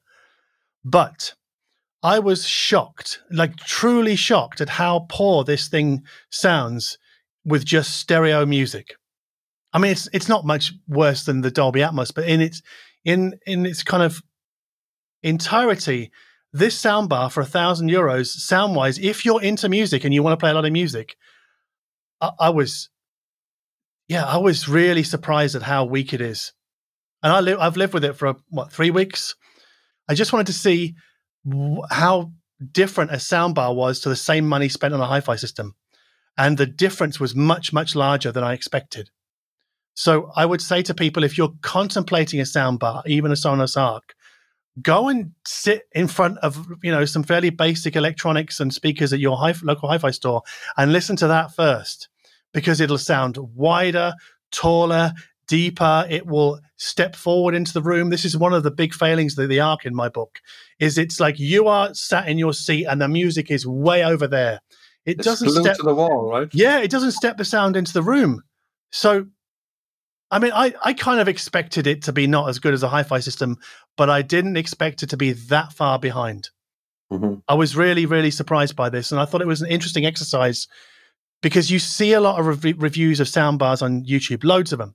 But I don't think anybody's ever put them in the context of, you know, a thousand dollar hi fi system and how, you, well, from, from my opinion, how better you could spend your money, especially right. if you're a music fan. If you just watch TV, the soundbar's fine. But then again, I would still get the the hi-fi system, even though it's a bit more of a pain in the ass to put together, and it's more physically intrusive. Right, that's the downside. You need speakers, mm-hmm. stands, but yeah, sound bars. Yeah, I'm not looking at those again for a while. That's for sure. Yeah. Well, let's anyway. talk active speakers, and also because you have experience with it, mm. um, room treatment versus DSP based slash a quote unquote uh, room correction. Yep. In mm-hmm. terms mm-hmm. of how important are they in the big scheme of things? Like more important than the DAC, more important than the preamp? Because when it comes to DSP and um, room correction or implementing, integrating bass into a room, we can get some of that built into active speakers. Yes. Which then is another argument in their favor. Right. So I have a pair of active floor standers here at the moment, and they have built into them some bass attenuation smarts inside the app. So you can you can have more bass, you can have less bass, you can have standard bass, which for me in this room is I- invaluable because in the standard mode for I guess bass heavy music, I've got too much bass. For you know, for sort of more traditional sort of rock and roll, it's about it's about right. But I want less bass. I want to click that less setting when I'm listening to say techno or electronica or dub or whatever. So having even having that flexibility for album by album is really useful. And you yes, you can have tone controls built into your amplifier, which kind of do the same thing, but not with without the sort of phase errors that passive solutions bring to the table, which they can sort out in the digital domain. So I'm a big fan of them from that respect. And, I mean, a lot of active loudspeakers now come with sort of wall proximity settings, or in the case of KEF with the stand mounts, you know, are they near the edge of your table or are they further back? Like all these things to consider. So they're, they're, they're considering desk reflection there as well. So there is there is. How more... about the, the Buchardt that you reviewed? The A500. Well, they have uh, they have some pretty sophisticated sort of room DSP compensation built in, right? Or profiles? Uh, I don't know. Well, the pro, yeah, they do have different profiles for the. Uh, that's more the tonal balance of the speaker. Okay. But they do have a, a room correct. This is the A500 we're talking about here. Mm-hmm. So they do have room correction for iPhone users only. So basically, it's a bit like Sonos TruePlay, where you wave your phone around in front of the speaker and it sort of maps the room out in a basic way and then corrects the output of the speaker to optimize it for that room. And now I'd say on, on the Sonos devices, it's a bit hit and miss with TruePlay. Uh, the Buchardt, I thought it was it was good. I, I, wasn't wowed by it. It's not as I don't think it's as um, effective as effective as say Dirac or Lyngdorf's Room Perfect. It's nowhere mm-hmm. near as powerful, but it gives you the sort of basic sense of what it, what's possible. And this is one thing I do like about Sonos and their TruePlay is that TruePlay tells mom and dad consumers that the room, the listening environment matters to what they hear. Because I never had that education. In fact, it took me some fairly hard lessons when starting out with proper full hi fi systems to understand oh, yeah, it's my room that's the problem here, not the speakers. You know, uh, yeah. So if I was a budding audiophile and I asked your opinion on should I get a pair of passive speakers and then a really clever FutureFi type integrated, like a Lyngdorf, mm. that has all of those really snazzy room correction DSP built in? Mm. Or should I go for an active speaker like a Genelec or a Buchardt? Which one would you recommend more and oh, why? God. oh man, that's I mean, see that I get asked this question quite quite a lot with, with respect to KEF. And so the KEF LS50 Wireless 2 versus, you know, should I get those or the LS50 Meta with an external amp? I think generally speaking, the active solution will will come in cheaper. Yeah, generally speaking, once we once everything else is sorted, there's less physical intrusion, there's less complexity. But I think, well, specifically the Lyngdorf and the Dirac, you get more power and control there especially with the Lyngdorf, because being, being able to adjust the sort of delay of the mains to better suit the output of a subwoofer. So, a subwoofer integration on the Lyngdorf is just wow for me every time. And wow because it's just so damn easy. Like I'm, I'm not an acoustics expert, but I know that okay, if I just try this number and have a listen, then try this number, and then when it all locks into place, I'm, you know, I'm kind of oh, that's my happy place with this particular setup. So, what are we talking money wise for this Lyngdorf that you're referencing? It's an integrated amplifier, isn't it? It is. It's the TDAI 1120, I think. It's mm-hmm. about mm-hmm. two grand, 2200, something like that. Um, okay, so if yeah. we if we did that as a budget and we allocated another, let's say, a thousand on a pair of passive loudspeakers, yeah. what what would you get? from what has come through your your digs of late in that range? Oh boy. Um do you know what I would get? And this is from left field. I would get the Sonus Faber Lumina. Is it one or two that I have? Little uh-huh. Sonus Faber pint size speaker. I love that speaker so much because the top end is so insightful, or rather the lower treble, upper mids. But that's unique to sort of cer- the certain sort of rock music that I listen to. It has nothing to do with techno. But I just I love that speaker. So that actually, you know, actually, no, this is fair. So, because I did set this up last week, those speakers with the Lyngdorf with the KEF KC62 sub is probably one of my favorite little trios. So more so than the LS50 Meta with that particular setup. Mainly, yeah, mainly well, because the, the sub would add another. What is it? Twenty five hundred. No, it's fourteen hundred euros, something like that. Fourteen hundred. So now we're still looking. We're still coming in below five. Yes. 2000 yes. for the Lyngdorf, 1000 for the Sonus Faber, and 1400 for the KEF. Mm-hmm. That's 44. That leaves us a little money for some cable. And that's roughly the same price as the Buchardt A500. Okay. And I would say definitely go with the, the separates. Go with the Sonus Faber, the KEF sub, and the Lyngdorf, just because you just get more control. You'll actually get deeper bass, even though the A500 are very good. The only thing that I miss from the Buchardt system, and I mentioned it in the last podcast, is their Fletcher Munson correction at low volumes, which I think is amazing. You turn them down, and then the bass comes up at the you know the bottom, and the treble comes up a little bit as well. I, I, I, that should be standard. and I did ask um, a KEF about this, whether they would do this. I mean, they were kind of cagey about it, but it's it's something that you can do with DSP that you just can't do any other way, really. So um, I'm really glad you just brought up this Fletcher Munson thing, just because it leads to what I think is the most important quality a hi fi has to have in mm. my mind. And that is be satisfying to listen to at low volumes. It's hard. I think that's the hardest thing to find. But you're right. It is. I agree I think you. it's most yeah. important. And unfortunately, there's nothing really predictive about looking at specs and trying to correlate the specs to that quality. I just remember that when I was in hi-fi and in in a shop mm. as a salesman, and people would come in and ask for a demonstration, they nearly invariably would play or ask me to play some really bombastic stuff mm. at really loud levels. And that is sort of like an 18 year old kid going to a car dealership and taking a car for a demo, if you can, Mm. and then driving it as fast as you can, or going to the woods and driving it a, a, across like a pothole ridden road just to see what the car will do. Mm. He will do things that he would never do with that car once he actually owned it and had paid for it. hmm Just as the people that I did that demo for would never play that system as loud as they did in the shop. So if that's the kind of demo that you do, it doesn't tell you anything about your actual application parameters. Like Mhm. demo the system with the kind of music at the kind of volumes that you will actually play at home.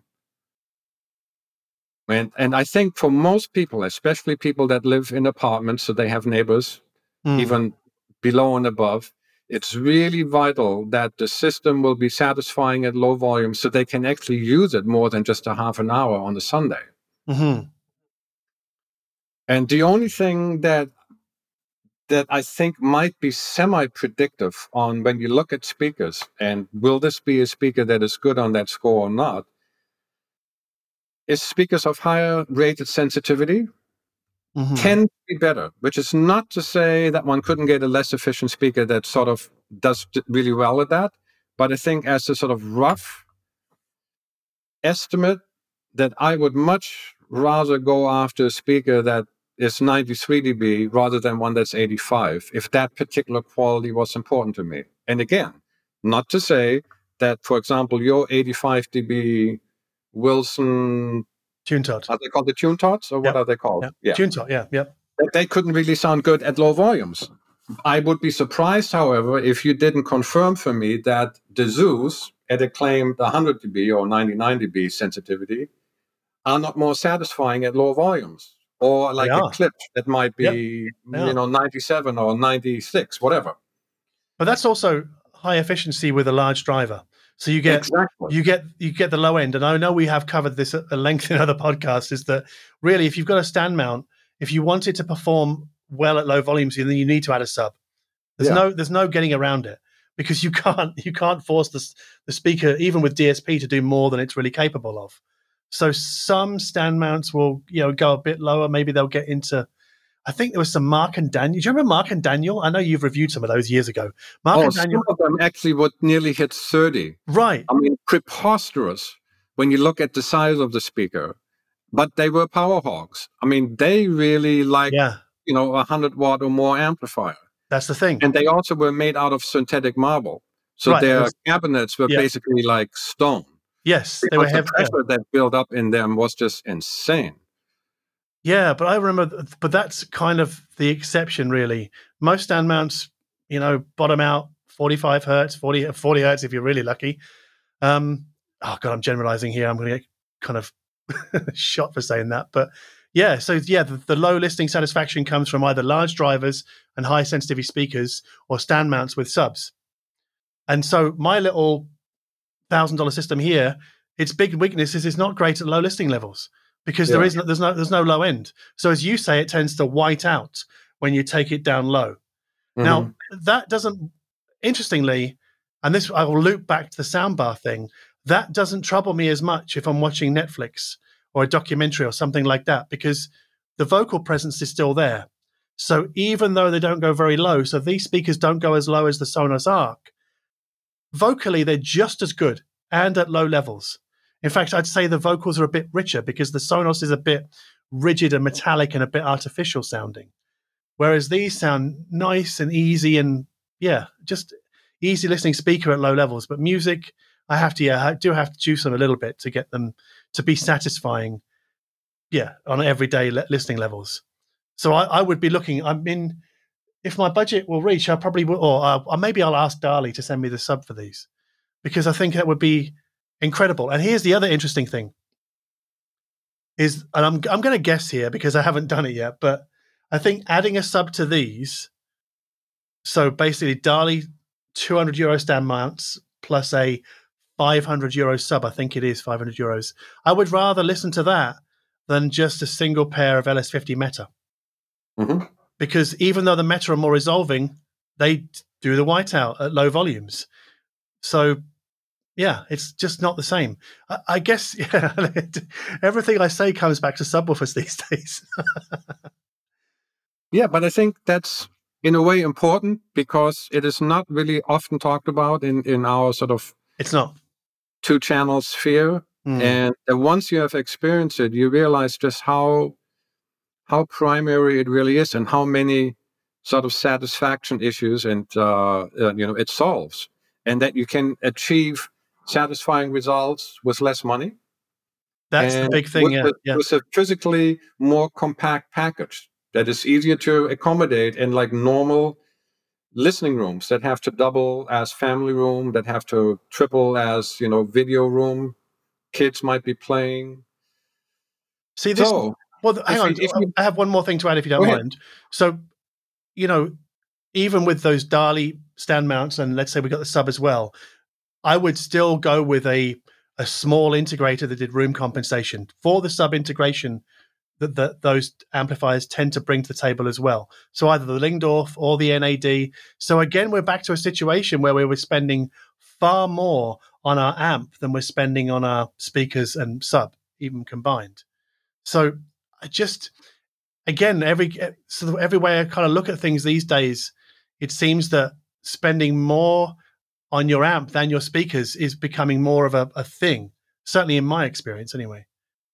But now we have to add that we're not just talking about an amp, but we're basically talking about an amp with brains because yes. there's DSP in there. Yeah. And that's what makes the difference. And interestingly enough, as on a, on a side note, since you organized this review of the Mark Levinson wireless headphones mm-hmm, mm-hmm. for me and then you to talk about, I had to do just a little bit of research on on Mark Levinson, the company, and I realized I hadn't paid attention to this that Mark Levinson, the man, is now operating a company uh, out of Switzerland. And when you look at what he actually does, he does Class D amplifiers with some very, very sophisticated DSP that he hired some engineers to do for him that's apparently proprietary to him. Oh, I didn't but know so that. Here's somebody that came from like the beginnings of American high-end audio, mm. you know, super purist, sort of he's a contemporary with uh, D'Agostino of Krell or the mm-hmm. early days of audio research. Yep. And now, if you look what he does 30 years later, or maybe even more, I think he started Mark Levinson in 72. So that's 50 years. It's a yeah, half yeah. a century later. Yeah. He's now Class D, super sophisticated DSP. Which is the way that NAD have gone as well. Yeah. So, th- yeah, I think that the DSP and Class D are the big sort of drivers of what I call Futurefy, without a doubt. And then it makes sense to allocate more funds to the amplifier or the integrated with brains, plus the stupid passive loudspeaker with no brains, which is just, you know, just has a passive crossover. Because now you make the EQ of that, the IQ of that speaker smarter with the DSP that precedes it in the amplifier, and you get performance that far exceeds what you used to be able to achieve with passive loudspeakers that are much more expensive and that are much bigger. They just lack that brain power to control what that speaker does within the room that modern DSP can do. So if we sort of now sort of rewind, trying to give our listeners sort of like a, a wrap up of what we were talking about, about buying a system, setting it up, and getting the most of it. What are some of the highlights that we should just sort of reiterate again? So I think being well versed in how speaker placement affects the sound in your room is really important. So, and what I mean by that is, if if you're just starting out from nothing, you've never really experimented with speaker placement, or you've never really owned a hi-fi system, don't go and spend five grand on a pair of speakers. Just don't do it go and buy a, a, cheaper pair and then use those as a, a toy to experiment with. I mean, you talked about paying your dealer 150 bucks for his time. Just go and buy 200 euro pair of speakers and an amp, and then play with those for a while to pick up some experience as to you know what sounds good in your room in terms of speaker placement, in terms of couch placement, so where you sit and listening. That's the other big thing that I think always gets well, not always gets missed, but often gets missed, is your how far your chair is into the room know, is mm-hmm. it against the back wall? Bring it forwards. You know, subwoofers should not be underestimated. Not at all. I mean, I know that they've been the sort of preserve of the home theatre crowd for many years, but I think this that sort of thinking is slowly leaching into the the audiophile world, and I think, yeah, it's it's a fundamental for me. And then obviously you have to decide whether you prefer not prefer whether you, whether low level satisfaction is important to you or not? Because you might not care because you may be the kind of guy that just gets up and just cranks it every day. And so that low level is not really important to you. In fact the other end might be more important that like the, the maximum spl of your system is probably a, a yeah a more critical factor. So knowing how loud it can go. So you know the dudes that came in well i assume it was dudes that came into stress test um, gear when you were demoing them gear Srajan, i think they were probably just I don't know. People like to stress test things, don't they? I think that's what they th- they think it's the mark of quality. Is like how how how far can I push this before it breaks? if it doesn't break, it must be amazing. But it could be complete. It could be completely shit at low levels. I mean, who knows? But but I think also doing work yourself. I mean, I've I've been crapping on about this for a while as well, but you can't expect to just be given a shopping list by somebody on the internet to go and buy that, and that's what you set up at home, and then you're done. Nope, you have to do some work. There's no getting around it. Right. It's not like a smartphone or a laptop or a washing machine or, or, or a sound bar. yeah, so st- stay away from sound bars if you can help it. Like I think that would be another nugget. But uh, what else did we cover? Um, oh, actually, there was one thing that I wanted to bring up that we haven't covered yet, and it relates to room treatment. And I saw somebody write, I think it was on my Patreon. You know, I've got heavy furniture and a rug, and that's just as good as professional room treatment. I don't really want to burst his bubble too hard, but it's nowhere near that.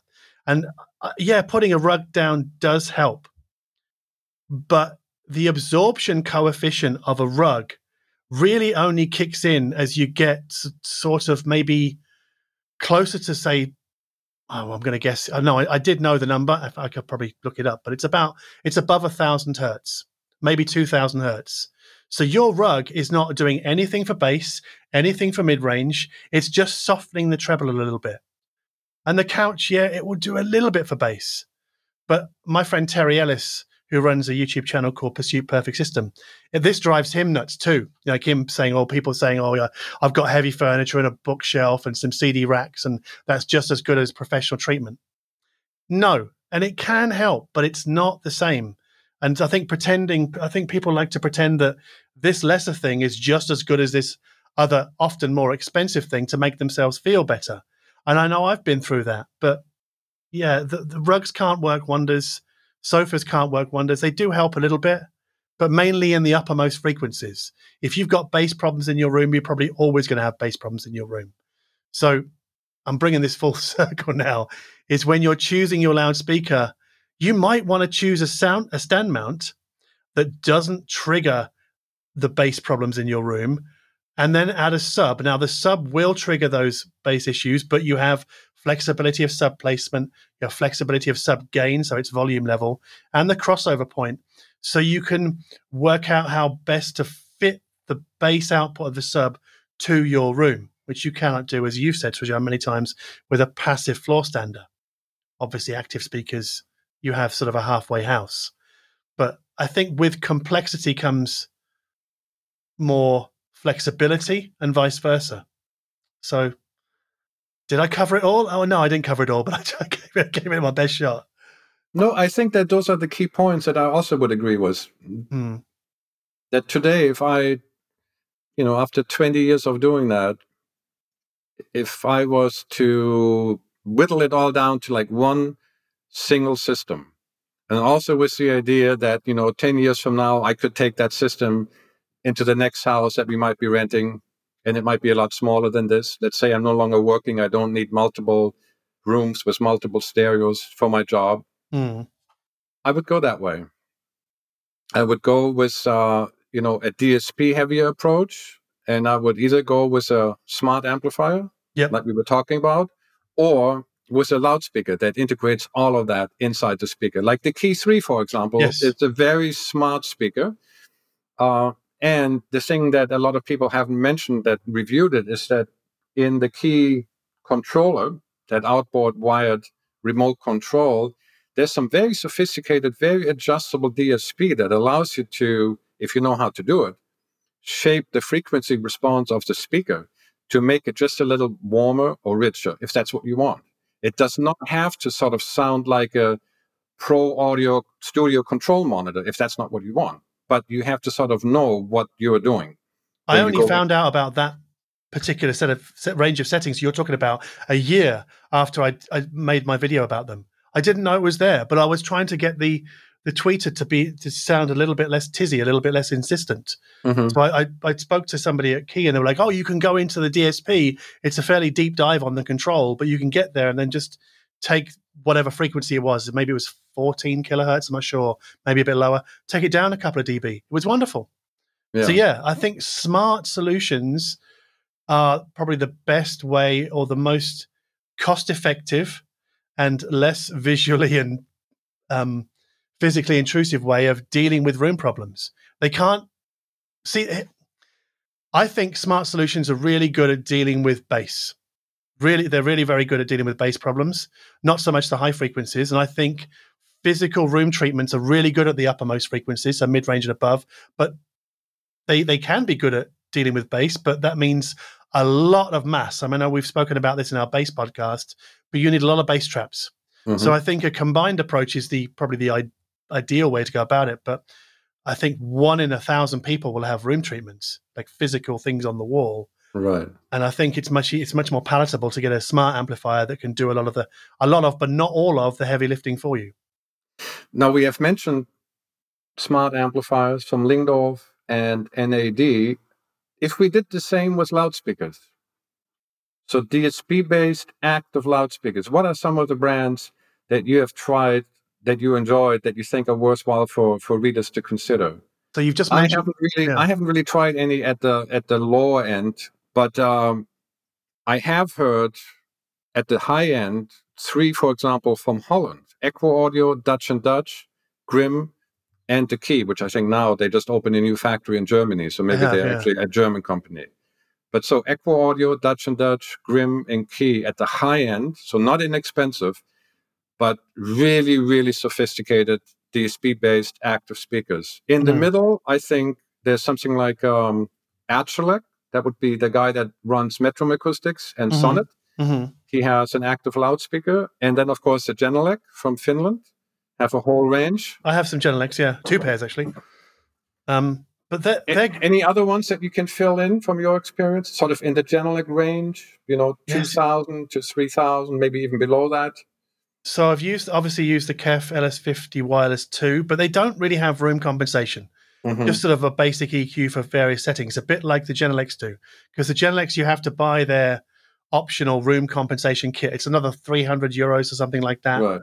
I, I did use that once, but I get I gotta say that was when I first moved here, and I wasn't really well versed in room compensation software, so I didn't really know what I was listening for. So I was like, yeah, that sounds different, but I, I don't know if I like it or not. Um, I'm trying to think, what else have I done? I mean, I did the ELAC, uh, the ARB 51, the Andrew Jones active mm-hmm. speakers, but they were unique in that they were not DSP based. Well, it was analog yeah, analog active, right? yeah, which is very unusual. But I thought it was it was kind of a nice sounding speaker. Um, I'm I'm gonna get killed if I miss something, aren't I? And I can't think off the top of my head. Oh God. Okay, so sorry, I'm it, I'm, I'm, drawing a blank. Come back. Now, with your experience with the the room treatment installation that you have, mm-hmm. do you have a rough notion, an estimate for your size room, five by six meters, the cost. Yeah. Of of doing of doing uh, the the basic version and then the sort of the full bore version that you have there. What would one be looking at? So this is expensive. This is ten thousand euros. The what, what I have. That's pretty much the full bore version that you would say is effective down to what, hundred hertz. Yeah, about that. I mean, th- I know that I have measured it actually. The reverb time of this room now is between 200 and 300 milliseconds above 250 hertz, which is just spot on. Um, it used to be up to about 700, which was zippy and zingy and full of slap echo and things like that. So it wasn't great. Um, I guess if I was only going to do a halfway house on this and didn't, if I wanted to minimize spend but also minimize intrusion, I would do the ceiling first. Because when we put the ceiling in, because that went in first when we did the installation, it made a huge difference to the sound of the room, even just talking to people in the room. And then every wall that we did made an incremental improvement, but nothing was as profound as the ceiling. So the ceiling bounce, because I think people tend to think of hi-fi systems as just bouncing off walls, but obviously this is why I mentioned the rug not being an effective or not a very effective bit of room treatment to to mitigate floor bounce. But the the hardest one, well, actually no, the, the the floor is the hardest one because you can't put anything on the floor other than a rug. That's it. You'll never get rid of floor bounce, not really. But ceiling bounce, you can do a lot about. And the the panels that I have are very effective, although I've had problems with them falling down. Not the physical structures, but the foam inserts. Mm-hmm. So Vicoustic are coming back soon to glue them in because they're just velcroed in at the moment. And I can see at the moment one, two, three that are kind of bowing and probably will fall down overnight. And this is it's been bugging me a lot. It's due to the change of weather, I think. I don't know, but we'll get that sorted. But the ceiling is probably the the best, or the yeah the that's where the smart money would go, I would think. And also, it's it's not the it's not. I mean, it's visually the least obtrusive. Yes, exactly. Thank you to the words out of my, my mouth. Yeah, visually. So that's a really smart recommendation. That when people think about room treatments, look up.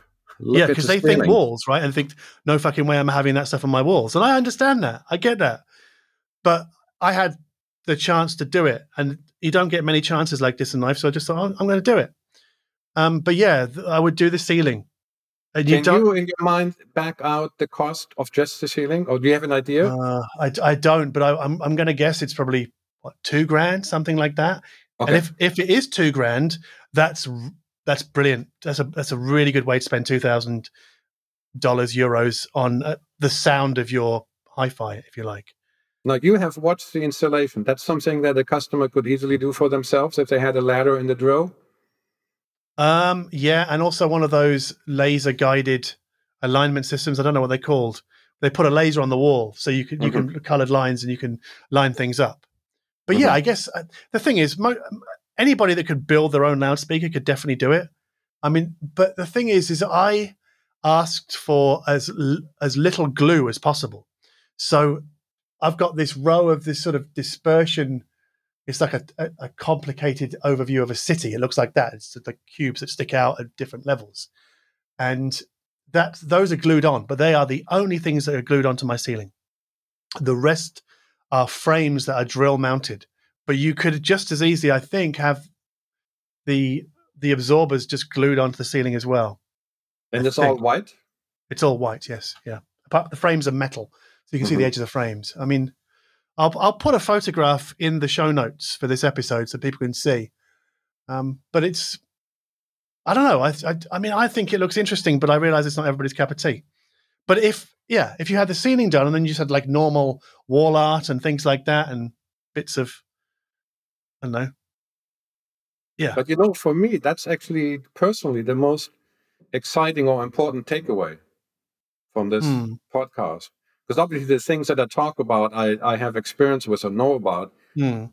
But that bit of information, I knew about installations where people put a lot of uh, absorptive material in the ceiling. They had a suspended ceiling that yeah. was for bass. Mm-hmm. But it didn't occur to me to ever since then think about the ceiling as sort of the number one attack point for room treatment that is visually unobtrusive that I could actually probably do even in a rental because it, would, it, it wouldn't leave any marks if I if I did it properly when I take it out after. Yeah, it, I think it's easy to patch up. I mean, I, I I've factored in the a full wall re-wallpapering of this room when I move out, if and when I move out. But here's an interesting thing, I, I and this is something I've noticed of every single restaurant I've ever been in that has some kind of acoustic treatment. It is always on the ceiling, always. Mm-hmm. It's never on the walls, or very maybe th- there is some but I've never noticed it. But they have some fairly creative because the build-up of conversational noise is a really big problem with hardwood floored restaurants, right? Yeah. So they always put these sort of well, not all of always, but sometimes put these sort of clouds up in all sorts of different funky patterns. I think it's fascinating. So yeah, that's that's interesting to me. And with your success of buying that thousand dollar system that we talked about, or thousand euro system mm-hmm. at the opening of this, I think that's a good point to go out on. That even somebody that has done it for 10 or 12 years, like you have, and you have heard some pretty expensive stuff, mm-hmm. that you can actually be satisfied with a thousand euro system. Absolutely, I can. Yeah, I think I would be much happier with the sub, but even then, it's going to be a 1500 euro system. It's not going to be expensive. Yeah, I, I, I'd be quite happy with this system. No, no problem. And I guess I was when I was listening to it or listening to music through it, I was thinking, yeah, like constantly thinking about gear. And maybe this is a function of the job rather than the pursuit itself, but constantly thinking about gear and this thing and that thing. And it has over time pulled me away from I, I guess my fanaticism for music that I have yet to discover. Like the stuff that I know, I'll, I can buy it in all sorts of formats and really enjoy it. But you know, really digging into like new music, and I, I have the more I get into the sort of audiophile space, the less time I have to, yeah, just sit with Roon or whatever and just cl- start clicking through new releases and playing my I don't know Spotify weekly playlist and things like that. And that's it's kind of annoying a little bit. And I look at this thousand dollar hi-fi system and think, yeah, I kind of miss the days when I had something like this years ago and had more time to just, I don't know, buy music, subscribe. Well, not then. It was back then. It was buying CDs and things like that. But now, just had more time for music itself rather than just thinking endlessly about which bit of gear or you know the sound of this and the sound of that. But that's a, that's a very much a champagne problem. Yes, but I think it's interesting for for listeners maybe to hear you say that, and I would agree with it. That you know, very often we start out with hi-fi on the appliance level. We just have something that makes sound. It could be a little boombox. Mm-hmm. And as we get into the hobby and we get quote unquote more sophisticated, the hi-fi gets more complicated, and what we expect from it or what we listen for becomes more complicated. And very often that actually takes us away from enjoying the music because now we are more focused on just sound effects. And it can eventually lead to a simplification again, or a downscaling, or simplifying. Where, yes. in, in a way, we get back to a hi fi as an appliance. It just does its job. And we're, for, we are forgetting about improving it or tweaking it or doing anything to it. We're just using it for the purpose that it was designed to do like a washing machine. You clean clothes with it. You don't tweak mm. it. A hi-fi, you turn it on to listen to music, and that's all you do with it. You don't do anything other but listen to music. And I think very often between those two poles, starting out really simple and maybe ending simple, there's this like big journey in between that is interesting and it's teaching us a lot of things, but maybe we lose sight of that that basic purpose where it's really just an appliance. It's just a machine or a number of machines tied together doing a thing. And now we're again focused on doing the thing. Hmm. I think this is where active speakers or streaming active speakers really allow us to kind of hit both poles. So the, the really good ones allow us ease of use. We can treat them as an appliance, but they also sound bloody amazing. They're not right. like the, the appliance, like a soundbar is an appliance. Yeah. You know, there's a lot of engineering gone into them. And there is no tweakability. And I think that's a good thing for certain kinds of listeners because some people can't help themselves. You know, I'm probably one of them. Can't help myself thinking, oh, what can I get next? And how can I take this to the next level? And with with active speakers, streaming active speakers, there is no real next level. Not really. You either have to get a whole new system. Right. So yeah, I guess you, are right. It is a journey that you kind of go on and you learn a lot about sound. And I definitely, definitely listen to sound quality as, or rather, I, I take my enjoyment from sound quality more than I used to in listening to music. So I can appreciate the music, but also the sound of that music as well. And that's, I like that. But if ever I got to the point where I was appreciating the sound more than the music, that would be time to hang up my hat and just go back to something super simple like this. Because for me, that's going too far. But right. I, I, a lot of people probably don't agree with that. But that's that you know that's their own sort of individual journey slash set of preferences. But I don't know. I can never be somebody who's just into sound. It just it feels too academic. I mean, I've I, I've re-arrived at simplicity with that that cube speaker from Slovakia that we that we covered in Yeah. in the last podcast. I got them off the table now. They're on two stands beside the table. So Aha. they're they're 690 euros, uh-huh. and I'm running it with an iFi uh, DAC, but I could just as well run it with that Mytek that I just reviewed, which is 1295. So 1295 plus 690, we're talking about less than 2000. The stands cost me 75 euros. Yeah. There's just a USB cable that comes straight out of my computer, my workstation. That's it. One box, which is the DAC with volume control, a pair of speakers on a stand. The speakers are less than a square square foot, Uh-huh. and it sounds unbelievable. And the only drawback is that I have to actually sit on my work desk to listen to it. Mm. And obviously, I don't always want to sit here. I'm, I'm ready to call it a day when I'm done working. I want to go in, into a different room. hmm So I would, if this was my only hi-fi system, I would actually have to sort of divorce it or disassociate it from my work desk and the the, the, the monitor in between. Mm. And I would set this up probably like I have it now, just in in a, in a small bedroom, maybe at the foot of a bed, or just in in in in lieu of the the big speaker system I have there right now, and just sit in the near field. And I could be very happy with it. I think the same can be said for, I mean, you mentioned the Mark Levinson noise cancelling headphones earlier on. Same could be said for that kind of category of product because that's to me is like the the streaming active loudspeaker equivalent in, in the headphone world. And Right. there is nothing to tweak. There's nothing to change. I mean, you can change the DSP a little bit. I mean, according to taste, you can some of them you can EQ them, not all of them though. But the, you're just back to being a music fan when you put those on. And that's I, that's why I love this simplicity, and I kind of I do miss it a little bit. But I, I have to acknowledge that this is you know well for you as well. This is our job, so we're not just we're constantly you know rolling through new bits of hardware and working out which one comes in next and which one to change, so you don't lose track of what that other thing is doing.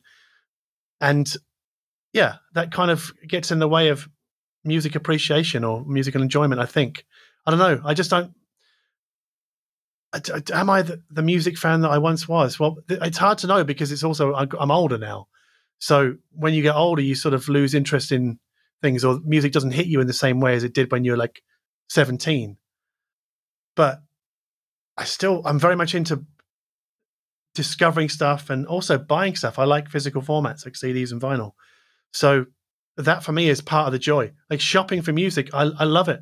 Buying, like going to a record store, I love it. Just, I don't know, it's just uh, the whole experience because it feels like a life activity and not just, you know, a lone wolf in his little cave here, which is what I, what I think actually most audiophiles are, which is, I think, a little bit sad. I really do. So it could be a good takeaway for listeners of today's podcast to to keep it simple and to not be so enamored or seduced by you know the complexity of, of, of high-end audio because they can now hear people like you and I having done this journey over Mm. many many years sort of rediscovering the enjoyment of just keeping it much simpler So I would say this, right? Is is generally speaking, better gear is academically better for me, right? But do I enjoy it more than sort of lower quality gear? Mm, I'm not quite so sure. I don't know. Like I, I do. Like if I get like if, if I put say for example a Mola Mola Tambaqui DAC into a really highly resolving and I guess it would be a costly hi-fi system. Yes, I really enjoy that and I can appreciate it from an academic point of view. But it doesn't make me more of a music fan. It it does I guess it does enhance the music in some degree, but it I don't really know what part of my body is being engaged by that. I think it's all cerebral. I don't I mean we talked about this like I don't think it's somewhere I don't think it's emotional. I don't think a, a more expensive hi-fi system or a better hi-fi system is necessarily allowing me a deeper emotional experience. I don't know. I'm not. I'm not. I'm not convinced by that necessarily. Well, I would also say that as human beings, we are incredibly adaptable. So if you took my best hi fi, the one that I enjoy the most, if you took it away from me, I would miss it. But how many days or maybe just weeks would it take me to sort of settle Mm. with whatever you left me and then start using that and pretty soon forget about the other one and enjoy this new one just as much because i'm not comparing it anymore Yeah. maybe there's a period where you sort of still you you have the rush of the one that left and you haven't sort of embraced the one that you're left with on its own terms so maybe there's sort of a period of that you have to forget and let go Mm. but once you have done that you know you apply the same your same listening intelligence your your, same senses just Mm. as before they haven't changed and when you stop comparing and you take the new thing on its own merit i don't think that your listening pleasure will will sort of diminish at all because if i remember my first experiences with hi-fi once i had moved out my dad had a hi-fi Mm. the first ones came from car stereos in some cheap ass car that I could afford at the time. That Uh-huh. was my only way, my only means to listen to music. Mm. And it was radio still. And I remember the radio station coming in and out, you know, bad reception, and it would completely break up and it would come back in. That was when I sort of met music and I, I heard new music that I hadn't heard before. And sort of that curiosity and the emotional reaction to it was probably stronger than than now that I'm a sort of a little desensitized because I can do so much of it at any time of the day. But also, you're older though, because those kind of Yes. formative years experiences are Yes, very true, true. emotional, tur- emotionally turbulent times. So True, you are true. more tuned into, I guess, just stuff that comes on the radio. Like, what the hell is this?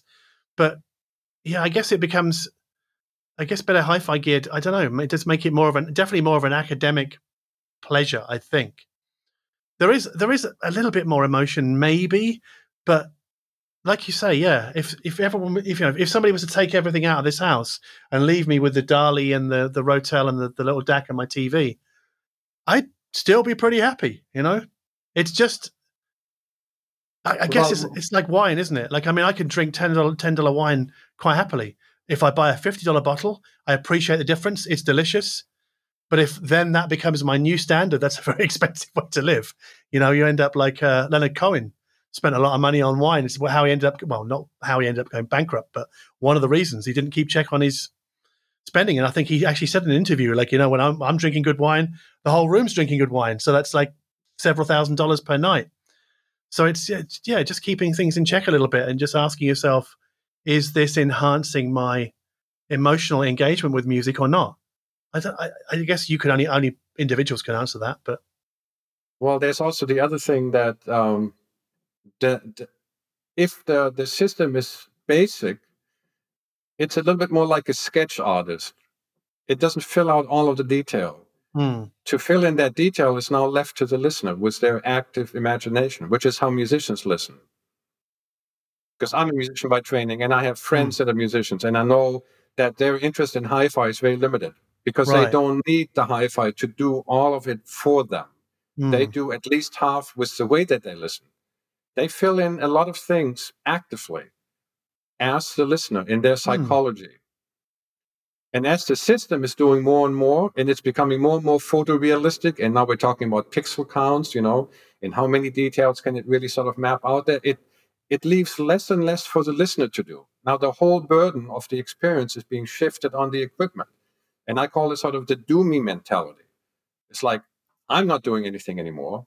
The system is doing all of it. Whereas when I had that shitty, crappy car stereo, I had to do a lot of sort of filling in of the blanks because half the time it was in mono, half the time it was crackling reception, and still I heard the whole song and I still got the emotional message of the song. hmm. Now my system is so resolved, it does it all for me. So if I now forget to contribute, then I definitely lost something. Now, if I can recover that part in me that contributes to the experience, I can be perfectly happy with a much simpler system that is not as resolved, is not as detailed, is not as colorful, is not as deep and wide and tall, and I can I can find the same satisfaction. Yeah, I guess you have to sort of find it within yourself, don't you? I mean, it's a, it's a, maybe it's a philosophical conundrum that we all have to face. Is like, you know, are we happy with what we have? I mean, a lot. I think a lot from what I see on the internet, a lot of people, a lot of audiophiles out there are not, and they're annoyed. You know, they're annoyed they can't have that more expensive thing. But I think it's just, I don't know, I don't know what to say to people like that. They have to work on themselves to get. Well, I would I would distinguish be- be- between active and passive listening. You know, the Mm. active listening is what the musician does. It's also when you read. You know, when you read a book. Yeah. And you read between the lines, and then you start to see images associated with the words. That's all things that you contribute. Yeah. And sometimes the author may not even have realized this particular thing between the lines that that came up for you. Your mind contributed that.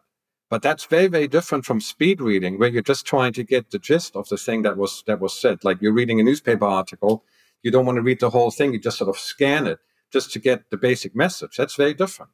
Mm. So I think if you can listen actively, so you contribute something, then the system has to do less. The burden on the system is lower, and the system can be a whole lot simpler. But I think if you get on this audiophile journey and things get more complicated and you spend more money on the equipment, and the equipment actually does more, and it does more and it does it better in measurable mm. ways, I think the tendency becomes that we forget that we actually have to contribute or that we used to contribute something. And if that happens, then I think then you can arrive and you can be sort of this disenchanted audiophile whose system now is thousands of times more expensive and better than what he used to have when he was going to college. Mm. But the satisfaction derived thereof is is marginal. Yeah, but I think that especially when it comes to resolution. So for me, I don't get a kick out of more resolution as much as I do, say, a sort of a heavier, weightier sound. And uh, you know, again, come back to the low volume thing, a heavier, weightier sound at low listening levels, Mhm. because that for me is is pure joy. Like, but in in here, I'm pointing to my heart, not my head. I think Yeah. the the resolution and the kind of hearing, you know, that far back into the soundstage and that little thing is it it happens in my brain, and that's where the pleasure center lies for that. But it's not that's not as important for me as sort of just this. I guess this idealized sound that I have in my head, this heavy, weighty, almost like a PA. You know, when you go to a, a live show or a, a festival, and you can you can feel it in your stomach, the the the, Mhm. the, the bass notes, and I like that. But I, obviously, you have to sort of map that into the room properly, and so having that sorted out as well, because you just get that feeling of deep down satisfaction. I guess that's what it is. It's, it's a deep satisfaction, and it's not necessarily, or maybe I'm kidding myself. I don't know, but it doesn't feel like it's coming from up here, but it's it's more yeah in here. I, I, maybe I sound like a complete pretentious tip, No, no. but But yeah, I well, that's that's what I was trying to also get at before when I said that before somebody uh, starts building a system, they ought to have some kind of a sense about the different flavors or or gestalts hmm, of, of possible presentations so they learn what's important to them. So Yeah. if you are a wall of sound kind listener and you're somebody that has listened to like live PA systems or has gone to clubs and is really familiar with and sort of addicted to that kind of presentation, then the kind of system that you need to build will be different from somebody who does who listens to sound much more visual. And he needs all the visual imaging cues and Hmm. sound cues and those little tiny details of the cymbal trill way back there behind the bass player. So then you will you will build a different system. You just have to know that this is what's important to you. hmm. And they are very different presentations, for sure. yeah, they are. Yeah, And going to like a, a, a string quartet, unplugged, a live concert, is a very different kind of sound than going to an amplified concert, which is much bass heavier. And then one that's indoors is going to sound very different to one that's outdoors in a tent by a lake. And then you go to a club with a PA system where you sit pretty close to the stage. That's again a different kind of sound. It's just a question of learning what is the kind of sound that we like. I think we have to do some research. We have to spend some time to educate us Yep. ourselves what's possible. yeah, So shows, going to dealers, going to friends that have systems. Because very often I think what happens is that somebody has this aha moment and they now associate musical bliss with that aha moment. hmm. It just happened to be the first time that their cherry got popped. And if it was, let's say, a Klipsch system with big woofers and horn-loaded tweeters, and the guy played it real loud, and they heard, you know, "Dark Side of the Moon," and it just blew blew them away. And now they think that that's the way to arrive at satisfaction, but they never have heard anything different than that. Mm. They might build that system, and then three years later, they have an audiophile friend that built their system around a Martin Logan electrostat, and they hear things on the same recordings that they know that they never heard before. And they said, "Damn, I now have to start all over again." That's because they conflated their first sort of get the cherry popped experience was that that's the sound that they like. It's just that sound the first time was so much better than what they ever heard before. That's what burned themselves into their psyche. Mm. But if they had then said, okay, that was great. Let me have another great experience of a different flavor. And then listen to an electrostatic system and then listen to a mini monitor with a subwoofer. They might have realized that maybe that first Klipsch based system really wasn't their ideal sound at all. It was Yeah. just so much better than what they heard before, you know?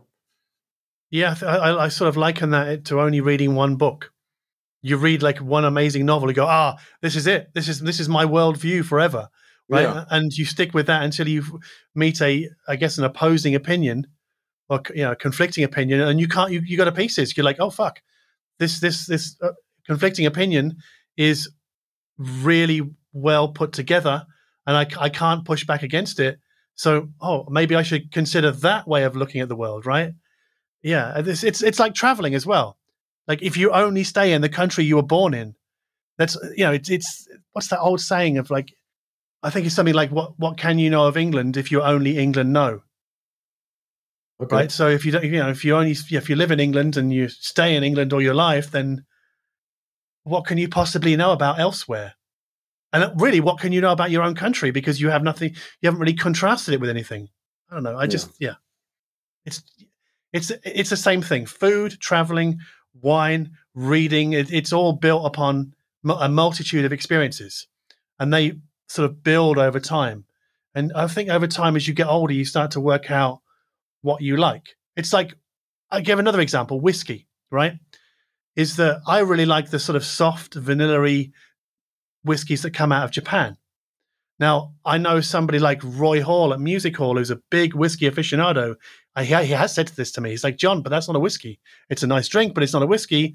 And he might prefer the kind of the big, stronger, sort of more robust things like Ardbeg. And what's the other one? Oban, like the really kind of robust, sort of tiki wood flavored whiskies, right? So, but you have to try all of them to know yeah, I went through a whole bunch of whiskies about five years ago, so I could hone in on the ones I liked. But that was much more affordable than demoing hi-fi, right? I mean, but yeah, you can't do that for too long. Anyway, I think does that does that bring us to a, a sort of um, an awkward conclusion, Srajan? I think it might. Yeah, and way overdue. I think we started uh, two and a half hours ago. yes, yes, we did. Yeah. Anyway, Srajan, thank you very much for your time today. My pleasure, John. You have been listening to the Darko Audio Podcast with me, John Darko, and Six Moons' Srajan Ebaen. This episode was produced by Nick McCorriston, and music came from Ben Pitt.